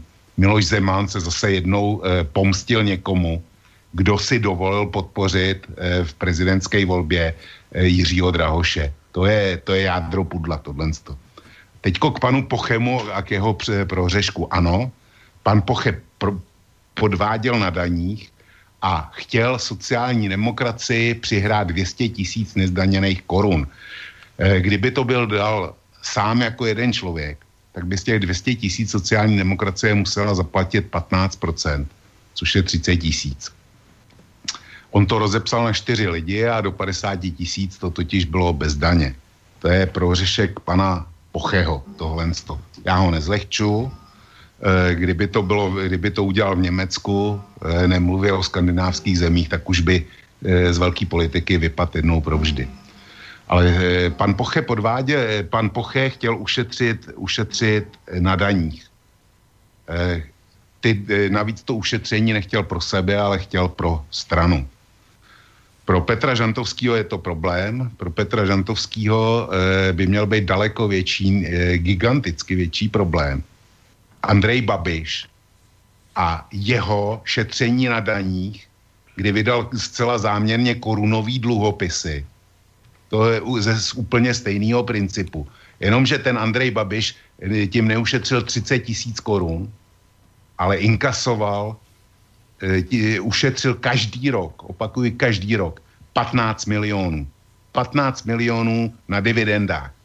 Čili u, e, podle Petra Žantovského je ohromný problém s, s jmenováním člověka, který, který stát, dejme tomu, připravil o 30 tisíc do pozice ministerstva zahraničí, ale není naprosto žádný problém člověka, který, který ušetřil e, sám pro sebe do svý vlastní kapsy 15 milionů ročně, tuším tři roky za sebou. Jo. Tak to je jeden komentář e, k, tomuhle. Druhý komentář, paralela s Báčem a Singem, e, Singhou nesedí. Z velice jednoduchého důvodu. E, tenista Schreiber dary ODS dával e, zřejmě, zřejmě kvůli tomu, e, co zprivatizoval díky, díky systému, který byl nastavený. To byly, to byly sponzorský dary za privatizaci. Alespoň teda informace, které kolovaly po Praze, takhle hovořili jasně. A bylo to v řádu milionů, takže to není, tam šlo o zakrytí pravýho, pravýho donátora a pravýho účelu, proč ty peníze plynou, čili to nesedí. A teďko k tomu měnění, měnění e, názoru na migraci. Já jsem o tom napsal článek, takže to, co říkám, mám ověřený, zdokladovaný. Pan Poche 15. května 2015 vydal na svém bloku eh, článek, mm, na svém bloku příspěvek, kde říká, že 250 migrantů, který bychom eh, měli dostat přidělený od Evropské unie, není žádný problém. Že bychom v klidu mohli přijmout a jsme byli, byli solidární. Takhle nějak to tam, e, to tam je. Opakuji, bylo to 15. 2015 a šlo o 255 lidí. Tolik nám tenkrát asi chtěla přidělit Evropská, Evropská unie. E, v červnu nebo v červenci 2015 ještě pořád to bylo eh, před e, tou migrační tsunami, kterou spustila, tuším, posledního srpna 2015 Angela Merklova, tak vláda, tehdejší vláda Bohumila Sobotky, včetně ministrů, ministrů za ANO, odhlasovala, že republika dobrovolně vezme 1500, 1500 migrantů. A Andrej Babiš 14. září, to znamená už potom po spuštění tým migrační tsunami, vydal příspěvek, kde konstatuje, že pokud jde o něj, tak on nevidí důvod, proč bychom do republiky neměli vzít 18 tisíc migrantů, aby se zaplnili, zaplnili volná pracovní místa, která nechtějí vykonávat Češi. Což v principu znamená, že by sem bylo přišlo i s rodinnýma příslušníkama, slučování rodin a tak dále, nějakých 100 tisíc migrantů. Čili znova, Andrej Babiš, tam nevadí, tam prezidentovi republiky nevadí to, že by sem byl klidně dotáh, dotáh eh, 18 tisíc migrantů na zaplnění pracovních míst, takzvaně. Ale vadí mu, obrovsky mu vadí, 255 migrantů, který, eh, který tenkrát, pro který by byl zvednul, eh, zvednul ruku pan Poche. Hmm. Takže v takových, v takových věcech a v takových parametrech my se dneska o panu Pochem bavíme. A, ak môžem, iba jednu otázku na teba, Vočko, ohľadom pána mm. Pocheho. Samozrejme, ja som to tiež zachytil, že hovorí sa o tom, že, alebo teda prezident Zeman argumentuje práve týmto jeho výtačstvom, že preto si ho nepreje na tomto poste, ale zaznievajú skôr také názory, ako povedal Petr, že však on má niečo za prstami, ty si to dovysvetlil. A teraz tá otázka na teba, že čím si ty vysvetľuješ to, že ČSSD tlačí na tento post, respektíve tlačila na tento post pána Pocheho. Um, pýtam sa to preto, lebo ja o vašej politike veľa neviem, nesledujem ju tak podrobne, ale viem, že ste mali svojho času človeka z ČSSD ako predsedu valného zhromaždenia OSN, volá sa Jan Kavan. Jo. A Dobře jsi to vzpomněl, tohle jméno. To Tomu... také pre mňa zvláštne, že ja keď si predstavím na Slovensku ministra zahraničných vecí, môže mi vo veľa veciach vádiť a aj mi vádí náš pán Lajčák.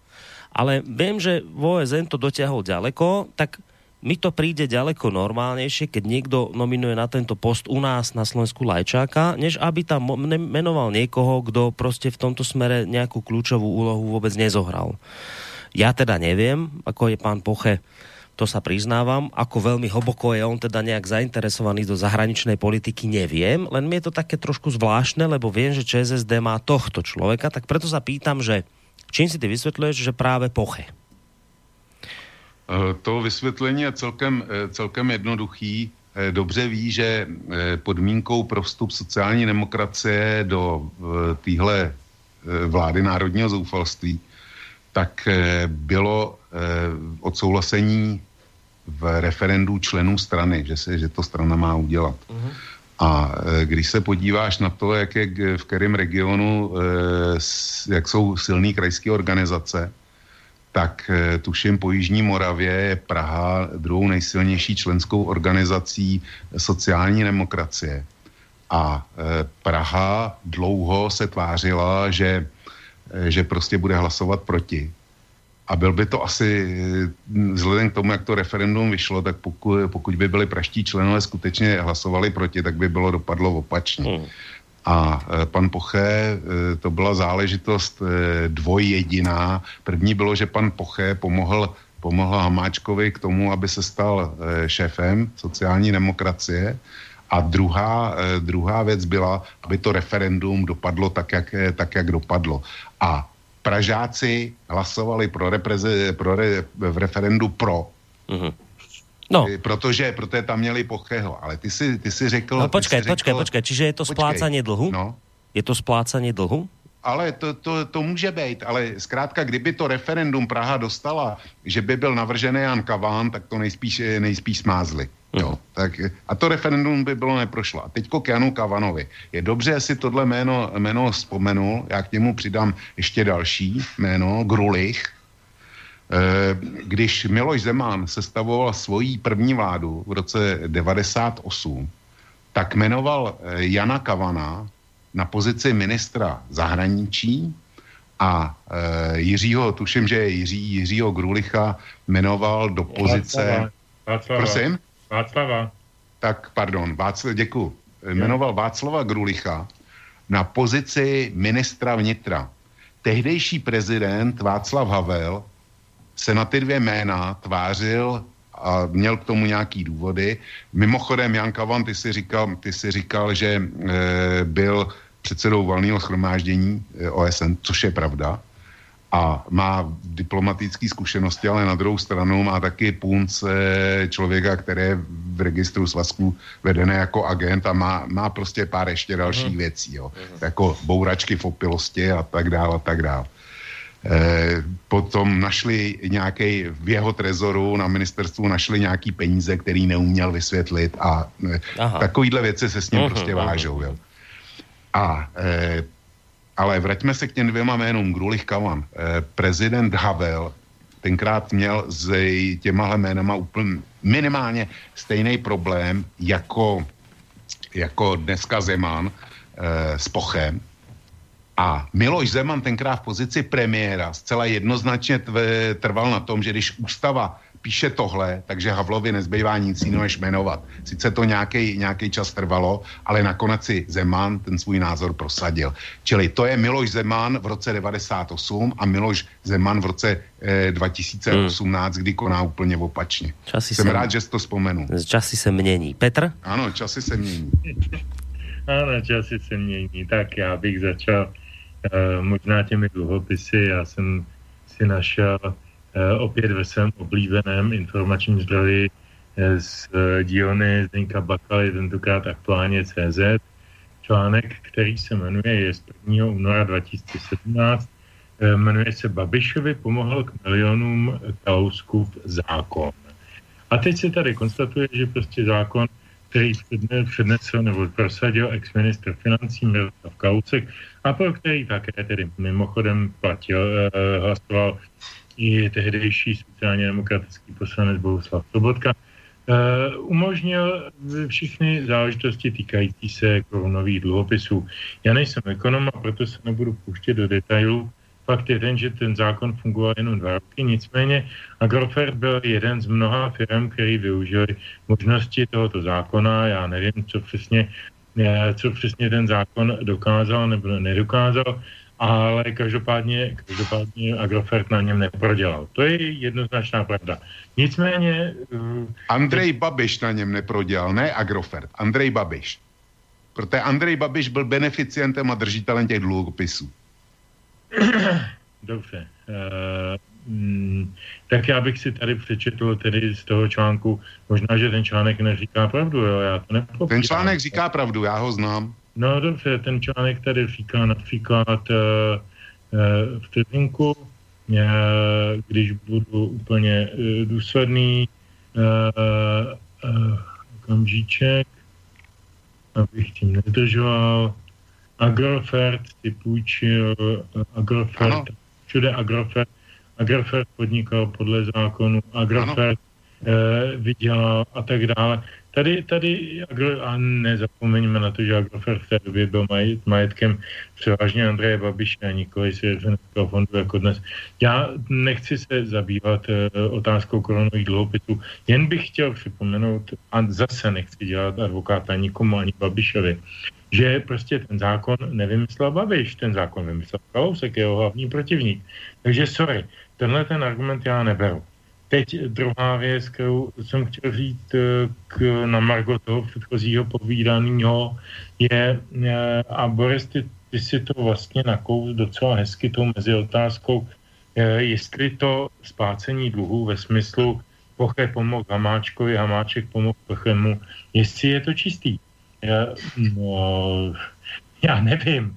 Je, je politika je prostě věc racionální, nikoli racionální, to je věc racionální úvahy. Hoši si prostě hrajou navzájem do karet a navzájem si vracejí svoje, svoje dobrý nebo špatný činy eh, dobrým nebo špatným, eh, dobrou nebo špatnou odměnou, tak prostě tak to chodí a politice to také tak chodí a může se nám to nelíbit, jak říkal Cimmerman, můžeme s tím nesouhlasit a to je všechno, co tím můžeme dělat. Pak ještě můžeme zvolit jiné politiky. E, to teď nikoho k ničemu nenavádím. Každopádně e, výklad Vlkův o tom, jak se Poche ocitl v, e, jaksi v epicentru dnešní debaty, nemyslím naší dnešní debaty, obecně české debaty o ministerstvu zahraničí, o sestavování vlády, tak jako ten výklad je velice přesný a já nad ním jenom stavím nějaký, řekněme, hloupý etický otazník nebo vykřičník, to je jiná věc. A poslední věc, Ne, já si myslím, že v otázce ministra zahraničí se vůbec nehrál jméno Jana Kavana.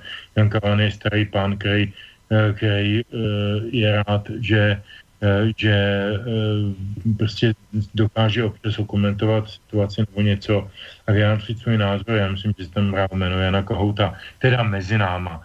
Jo, jako to byl mm, ministr zahraničí za Rusnokovy úřednický vlády, Chvilku se tam hrálo jméno Hinka Koníčka, ale Hinek Koníček, jak víme, pana prezidenta docela eh, na krk eh, svoji aktivitu nebo neaktivitu nebo prostě činností ve Spojených státech. Takže Hinek Koníček vypadl ze seznamu celkem rychle a Jan Kohout na něm bylo docela dlouho. Takže já myslím, že tady jde o záměnu jména. No, já se, Petr, když dovolíš, Borisku, já se vyjádřím k těm korunovým dluhopisům. Eh, já jsem předpokládal eh, určitý elementární znalosti eh, a vidím, že budu muset teda začít, začít opravdu z gruntu, aby bylo jasný, co jsem měl, co jsem měl konkrétně na mysli. Kdo přijme nějaký zákon, nebo kdo ho, kdo ho prosadí, je úplně jedno. My se bavíme o zneužití zákona. To já bych mohl, musel dohledat, kdo přijmul zákon, který umožňuje to, že od, do 50 tisíc byly dary pro politické strany osvobozený od daně. Možná, že bych zjistil, že Poche jednal podle, podle zákona, který přijal Miloš Zeman, jo? nebo vláda Miloše Zemana. E, čili to je naprosto irrelevantní, co tvrdí Petr. Jde o to, že v jistém, e, v jistém okamžiku u nás platil zákon, který e, říkal asi tolik, že když je povinnost, e, když je daňová povinnost menší než jednu korunu, takže se z výnosu neplatí žádná daň. Což okamžitě chytré, chytré hlavy zneužili do té míry, že normálně, když se vydávají dluhopisy, tak mají nominál tisíc korun nebo taky milion. Nikoho do té doby nenapadlo vydávat korunový dluhopisy, protože samozřejmě úrok třeba, třeba 6% z jedné koruny je 6 halířů. A ten, ten, ten zákon říkal, do koruny, pokud není výnos aspoň koruna, tak se to nedaní, tak se to zaokrouhluje dolů na nulu. A Andrej Babiš využil tohodle, kdy jeho Agrofert údajně na svý, a říkám údajně na svý financování, potřeboval asi 1,5 miliardy nebo kolik, tak vydal 1,5 miliardy dluhopisů o nominální hodnotě 1 korunu. A byl tam úrok 6% z toho. 6%, 6 halířů. Takže tím, tím byl nějaký výnos.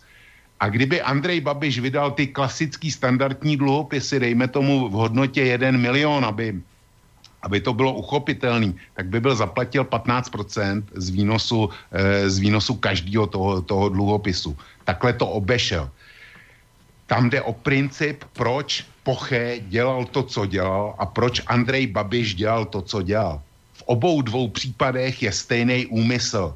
Neplatit státu daně. To je, to je jádro pudla. Kdo, kdo ten konkrétní zákon uvedl do praxe, je úplně jedno. A Kalousek to tenkrát nevydával proto, aby, aby podniky nebo soukromí lidi eh, z toho tyly, ale vydával to proto, že poprvé uvedl na trh emisi státních dluhopisů, úrok byl nízký a on chtěl lidem, kteří si to koupili, prostě zaručit větší úrok tím, že to bude nedaněný kupon. To byl, to byl celý smysl. A e, dlu, ještě poslední věta, a, e, Agrofert vydal za miliardu a půl dluhopisů, ale všechny skoupil Andrej Babiš jako vlastník, ty na trh vůbec nepřišli. On skoupil celou emisi, čili je to, je to naprosto jasný. Hmm. Uh, Petře, pre teba mám takú doplňujúcu otázku, takú špekulatívnu hypotetickú, ale predsa len, lebo aby sa na toto nezabudlo, čo ešte Vlčko povedal, vy máte cez kopec chaty, chalupy s pánom pre, prezidentom e, Zemanom, že predstav si takú situáciu, že by si sadol na bicykel a cez ten kopec k nemu zašiel, by ste si sadli a debatili a teraz by si mu tak povedal, že no počujte pán prezident, ale však vy ste v minulosti keď Havel si neprial tam toho ministra, tak tedy ste trvali na tom, že ale že však musí podľa ústavy postupovať a, a teraz vravíte, že, že však tá 68, ten paragraf tam, že, hm, že nič moc. Že, čo myslíš, čo by ti na to povedal? to je hodně spekulativní otázka z mnoha důvodů. Jeden důvod, a teď se ne, fakt, ne, fakt nechci vymlouvat. Jeden důvod je, že pan prezident je uh, starý pán, který uh, má uh, určitý, řekněme, limitovaný síly na výkon své funkce, kterou vykonává a já bych byl ten poslední, kdo by ho o ty síly teď, teď zrovna připravoval tím, že bych za ním jezdil na kole do Nového Veselí, kde má ten svůj bivak a, a, a hádal se s ním o, o zákony a o principy. Prostě protože jsem ohleduplnej. E, mluvil jsem s ním v posledních dnech několikrát, jednou to bylo na hradě, jednou to bylo e, na oslavě Václava Klauza jeho 70. E, sedmých, tuším, narozenin a mm, pan prezident je člověk, který je duševně příčetný a velmi, velmi, řekl bych, připraven k výkonu své funkce, ale fyzicky prostě je to starý nemocný člověk. A já takové lidi mám ve své rodině, tak mám určitý hled. Tak se snažím takové věci nevyvolávat. To říkám jako dopředu. Takže jako celá ta expozice nebo taková ta to nastavení, ta mizanscéna, kterou ty si Boris vytvořil, je, je vlastně nesmyslná, protože by nemohla nastat. Ale když si stavím spekulativně, že by nastal před uh, deseti lety nebo pěti lety, kdy byl Miloš Zeman v lepší kondici a uh, já jsem za ním na tu chalupu jezdil poměrně často přes ten kopec, uh, a, tak si myslím, že bychom se krásně u toho pohádali. Eh, vždycky, vždycky to platilo tak a teď mluvím minulým často, protože eh, v poslední době jsme takovou, takovou možnost neměli z mnoha důvodů, tak vždycky to platilo tak, že, že eh, přátelé si dokážou navzájem říct i věci neblahé, nepříjemné, oponentní a dokážou spolu diskutovat. My jsme se vždycky hádali o Keynese versus Friedmana, eh, tedy pravi, levicový versus pravicový pohled na ekonomiku. Vždycky jsme se hádali na, eh, při pohledu demokracii. Hromadu věcí jsme měli jako sporných, ale měli jsme, měli jsme mnohem větší, silný společný jmenovatel a máme. A to je určitá úcta k nějakým procedurám demokratickým. Eh, a to, to je něco, co, co je podstatné. Já bych, mu, já bych mu asi nedokázal teď eh, pokládat tuhle tu otázku, protože bych nebyl přesvědčen o tom, že ta otázka je úplně, úplně relevantní. Eh, když Vlk říkal, že je vlastně jedno, kdo navrhoval zákon o dluhopisech, podstatně kdo ho zneužil tak mně to přijde strašně demagogický, protože hm. přeci ten, kdo navrhuje zákon, není blbej. A Mirek Kalousek opravdu blbej není. To je chytrý chlap, který opravdu není v žádném případě intelektově omezený. A jako když někdo je ministrem financí a místo předsedou nějaké vlády a navrhuje nějaký vládní návrh zákona, tak musí přeci domýšlet všechny důsledky, které ten zákon může přinést. Eh, to, sorry, Eh, to, to se mi opravdu, opravdu jako ne, nezdá být jako férový argument. Čili, čili já bych se vrátil k tomu, uh, ne, Miloši Zemanovi bych takovou otázku dneska nepoložil. Uh, já jsem rád, že mu slouží zdraví a že je prezidentem České hmm. republiky. No, já na to zase musím reagovat.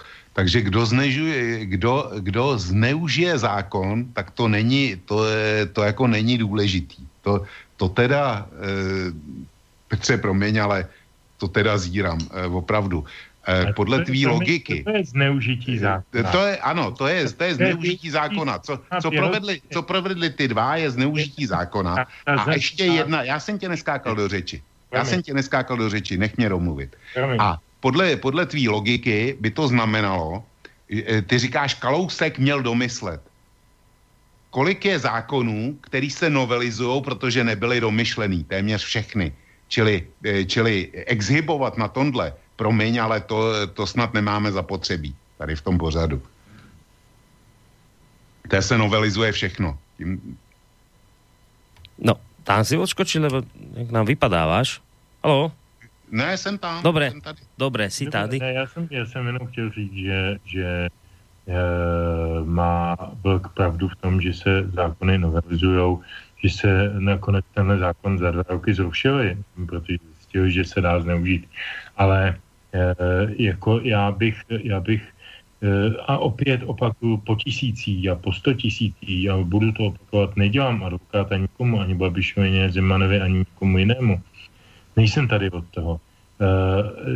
Kladu otázku, jestliže se chovám podle dikce zákona, a to byla přeci fatální otázka u Václava Havla, mezi který kladl nerovnítko, takovou tu, tu přeškrtnuté rovnítko mezi ducha a literu zákona, nebo literu a ducha zákona. A říkal, že litera zákona je to nepodstatné, hlavně je ten duch zákona. Ale ten duch zákona nikdy nebyl schopen definovat a vždycky o tom byl, byl spor, protože každý toho ducha zákona viděl v něčem jiném. Tak, tak co to je zneužití zákona? Prostě zákon má nějakou dikci. A ta dikce něco stanovuje a něco umožňuje nebo ne, neumožňuje. Jo. A já teď, já teď prostě, dobrá, tak možná, že kdybychom byli za nacismu a tam byl norimberský zákon nebo nějaký takový, že je vlastně v pořádku vraždit židy, takže bych se, bych se asi velice, velice uh, uh, zarážel nad uh, výkladem nebo nad, nad debatou o dikci a, a, a já nevím, duchu zákona a prostě bych řekl, to je zločin. To je jednoznačný zločin. Ale tohle byl prostě nějaký zákon, který navrh pravicový minister financí eh, a nějaký, kapital, nějaký kapitalista podnikatel, který notabene byl celá ta léta vždycky eh, ve velké ochraně a ve velké tou účastí se sociální demokracií, s tou vlkovou oblíbenou stranou, za Stanislava Grosse, za dalších představitelů. Konec konců jako většina českých akvizicí Andreje Babiše vznikala právě v době, eh, v době, kdy byl Standa Gross minister vnitra, kdy byl pan Sobotka minister financí, kdy byl pan Špidla předseda vlády a tak dále, a tak dále. Tam vznikaly velké akvizice Andreje Babiše na české půdě. On má velké akvizice v Německu. A to by byl možná nějaký téma na jinou debatu o českém vztahu k německému, prostředí německému uh, postoji k migraci a, nevím, a teda, a teda, a teda. A to je na jindy. Eh, každopádně, každopádně ten Babiš vlastně jenom dodržel zákon, který asi nebyl dobrý. Já to nevím posoudit, jestli byl dobrý, ale prostě ho, on ho dodržel. On jako nikdo, ani, ani Kalousek v tom článku, o který jsem citoval, neřekl, že by ten Babiš ten zákon překročil. Tak o čem se bavíme? No, trošku teraz do toho skočím, lebo máme poslucháča na telefónnej linke pred záverom relácie, tak poďme si vypočuť jeho otázku. Dobrý večer večer, pán Koraní Jozef. Uh, mám otázku na pána Vlka, ale uh, chcem sa opýtať, lebo nerozumiem tomu celkom, keď boli vydané uh, tieto dlhopisy za 1,5 miliardy korun a bol tam vlastne, spomínal tam, že každý rok ušetril 15 miliónov, ale hovoril tam niečo o výnose 6% ročne, tam nevychádza 6% ročne, tuším, tam to vychádza uh, 9 miliónov, alebo ak, ak to dobre počítam, nie. No, nerozumiem celkom tomu, jak tam mohol ušetriť, alebo teda zarobiť zisk každý rok 15 miliónov, lebo to 15 miliónov mi vychádza 1% z 1,5 miliardy. No ale tam hovorí, že 6% výnos, takže tam toto mi trochu nesedí. Dobre, tak... Toto by, by som chcel poprosiť, keby trochu to... Dobre, tak skúsme aj tak aj v rýchlosti na to odpovedať. Ďakujeme pekne, lebo už sme naozaj v závere. Kalkulačku. E, prostě 1,5 miliardy je to, je to, má posluchač pravdu, jo, je to 9 Krát 0,6, no. to bylo 90 milionů a z toho by, z toho by byl Andrej Babiš, 90 milionů by byl získal na kuponech při 6% úroku a e, byl, bylo by to daněný sazbou 15%. Takže 9 milionů, omlouvám se. Ano, je to, je to de, prostě šetřil 9 milionů hmm. každý rok. Ne 15, ale 9.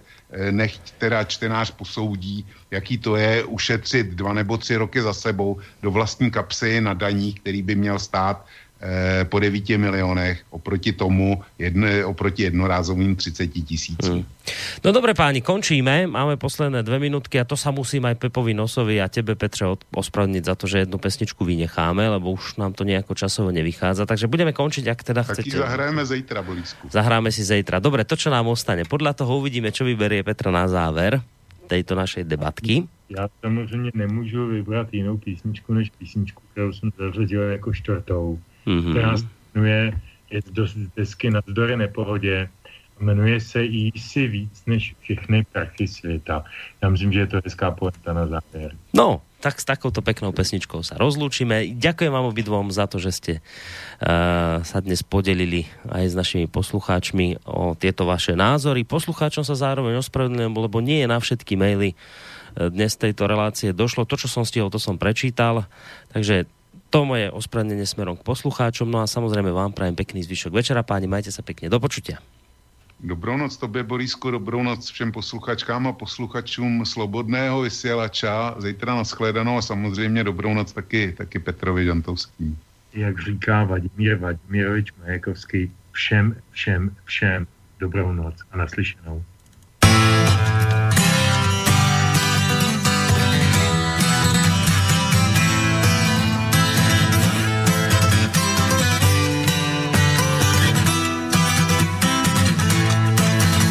Se vším se někomu svěř, nežij jak divoká zvěř, nevydržíš být pořád sám, krk týhle kytaj,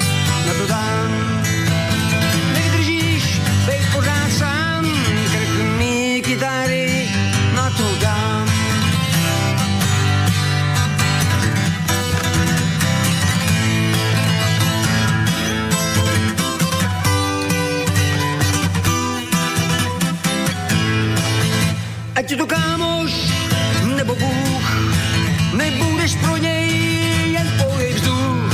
Si více všechny prachy světa, po kterých stejně jednou bude věta. Si víc než všechny prachy světa, po kterých stejně jednou bude věta.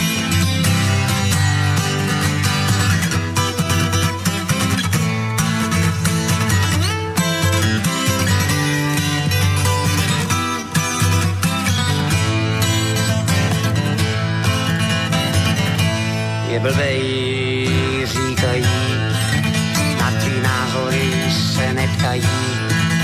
Kašlou na mě i na tebe, kašlou na peklo i na nebe.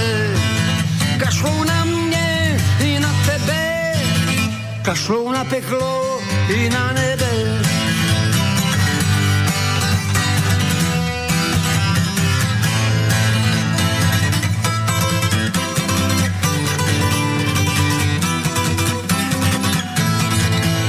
Je plavat, ať si jdou, ať se třeba posevou, ať jsou jak chtějí bohatí, stejně umřou nahatí. Ať jsou jak chtějí bohatí, stejně umřou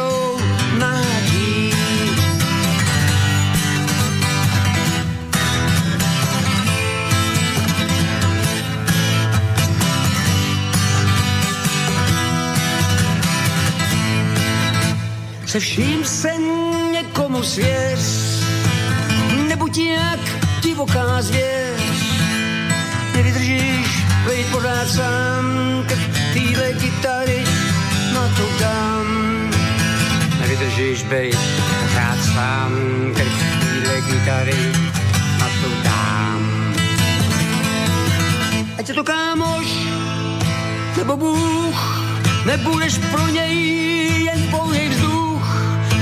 Si všechny prachy světa, po kterých stejně jednou bude víc než všechny prachy světa, po kterých stejně jednou bude beta.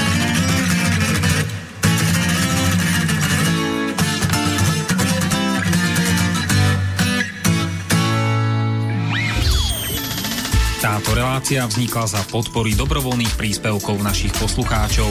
I ty sa k ním môžeš pridať. Viac informácií nájdeš na www.slobodnyvysielac.sk Ďakujeme.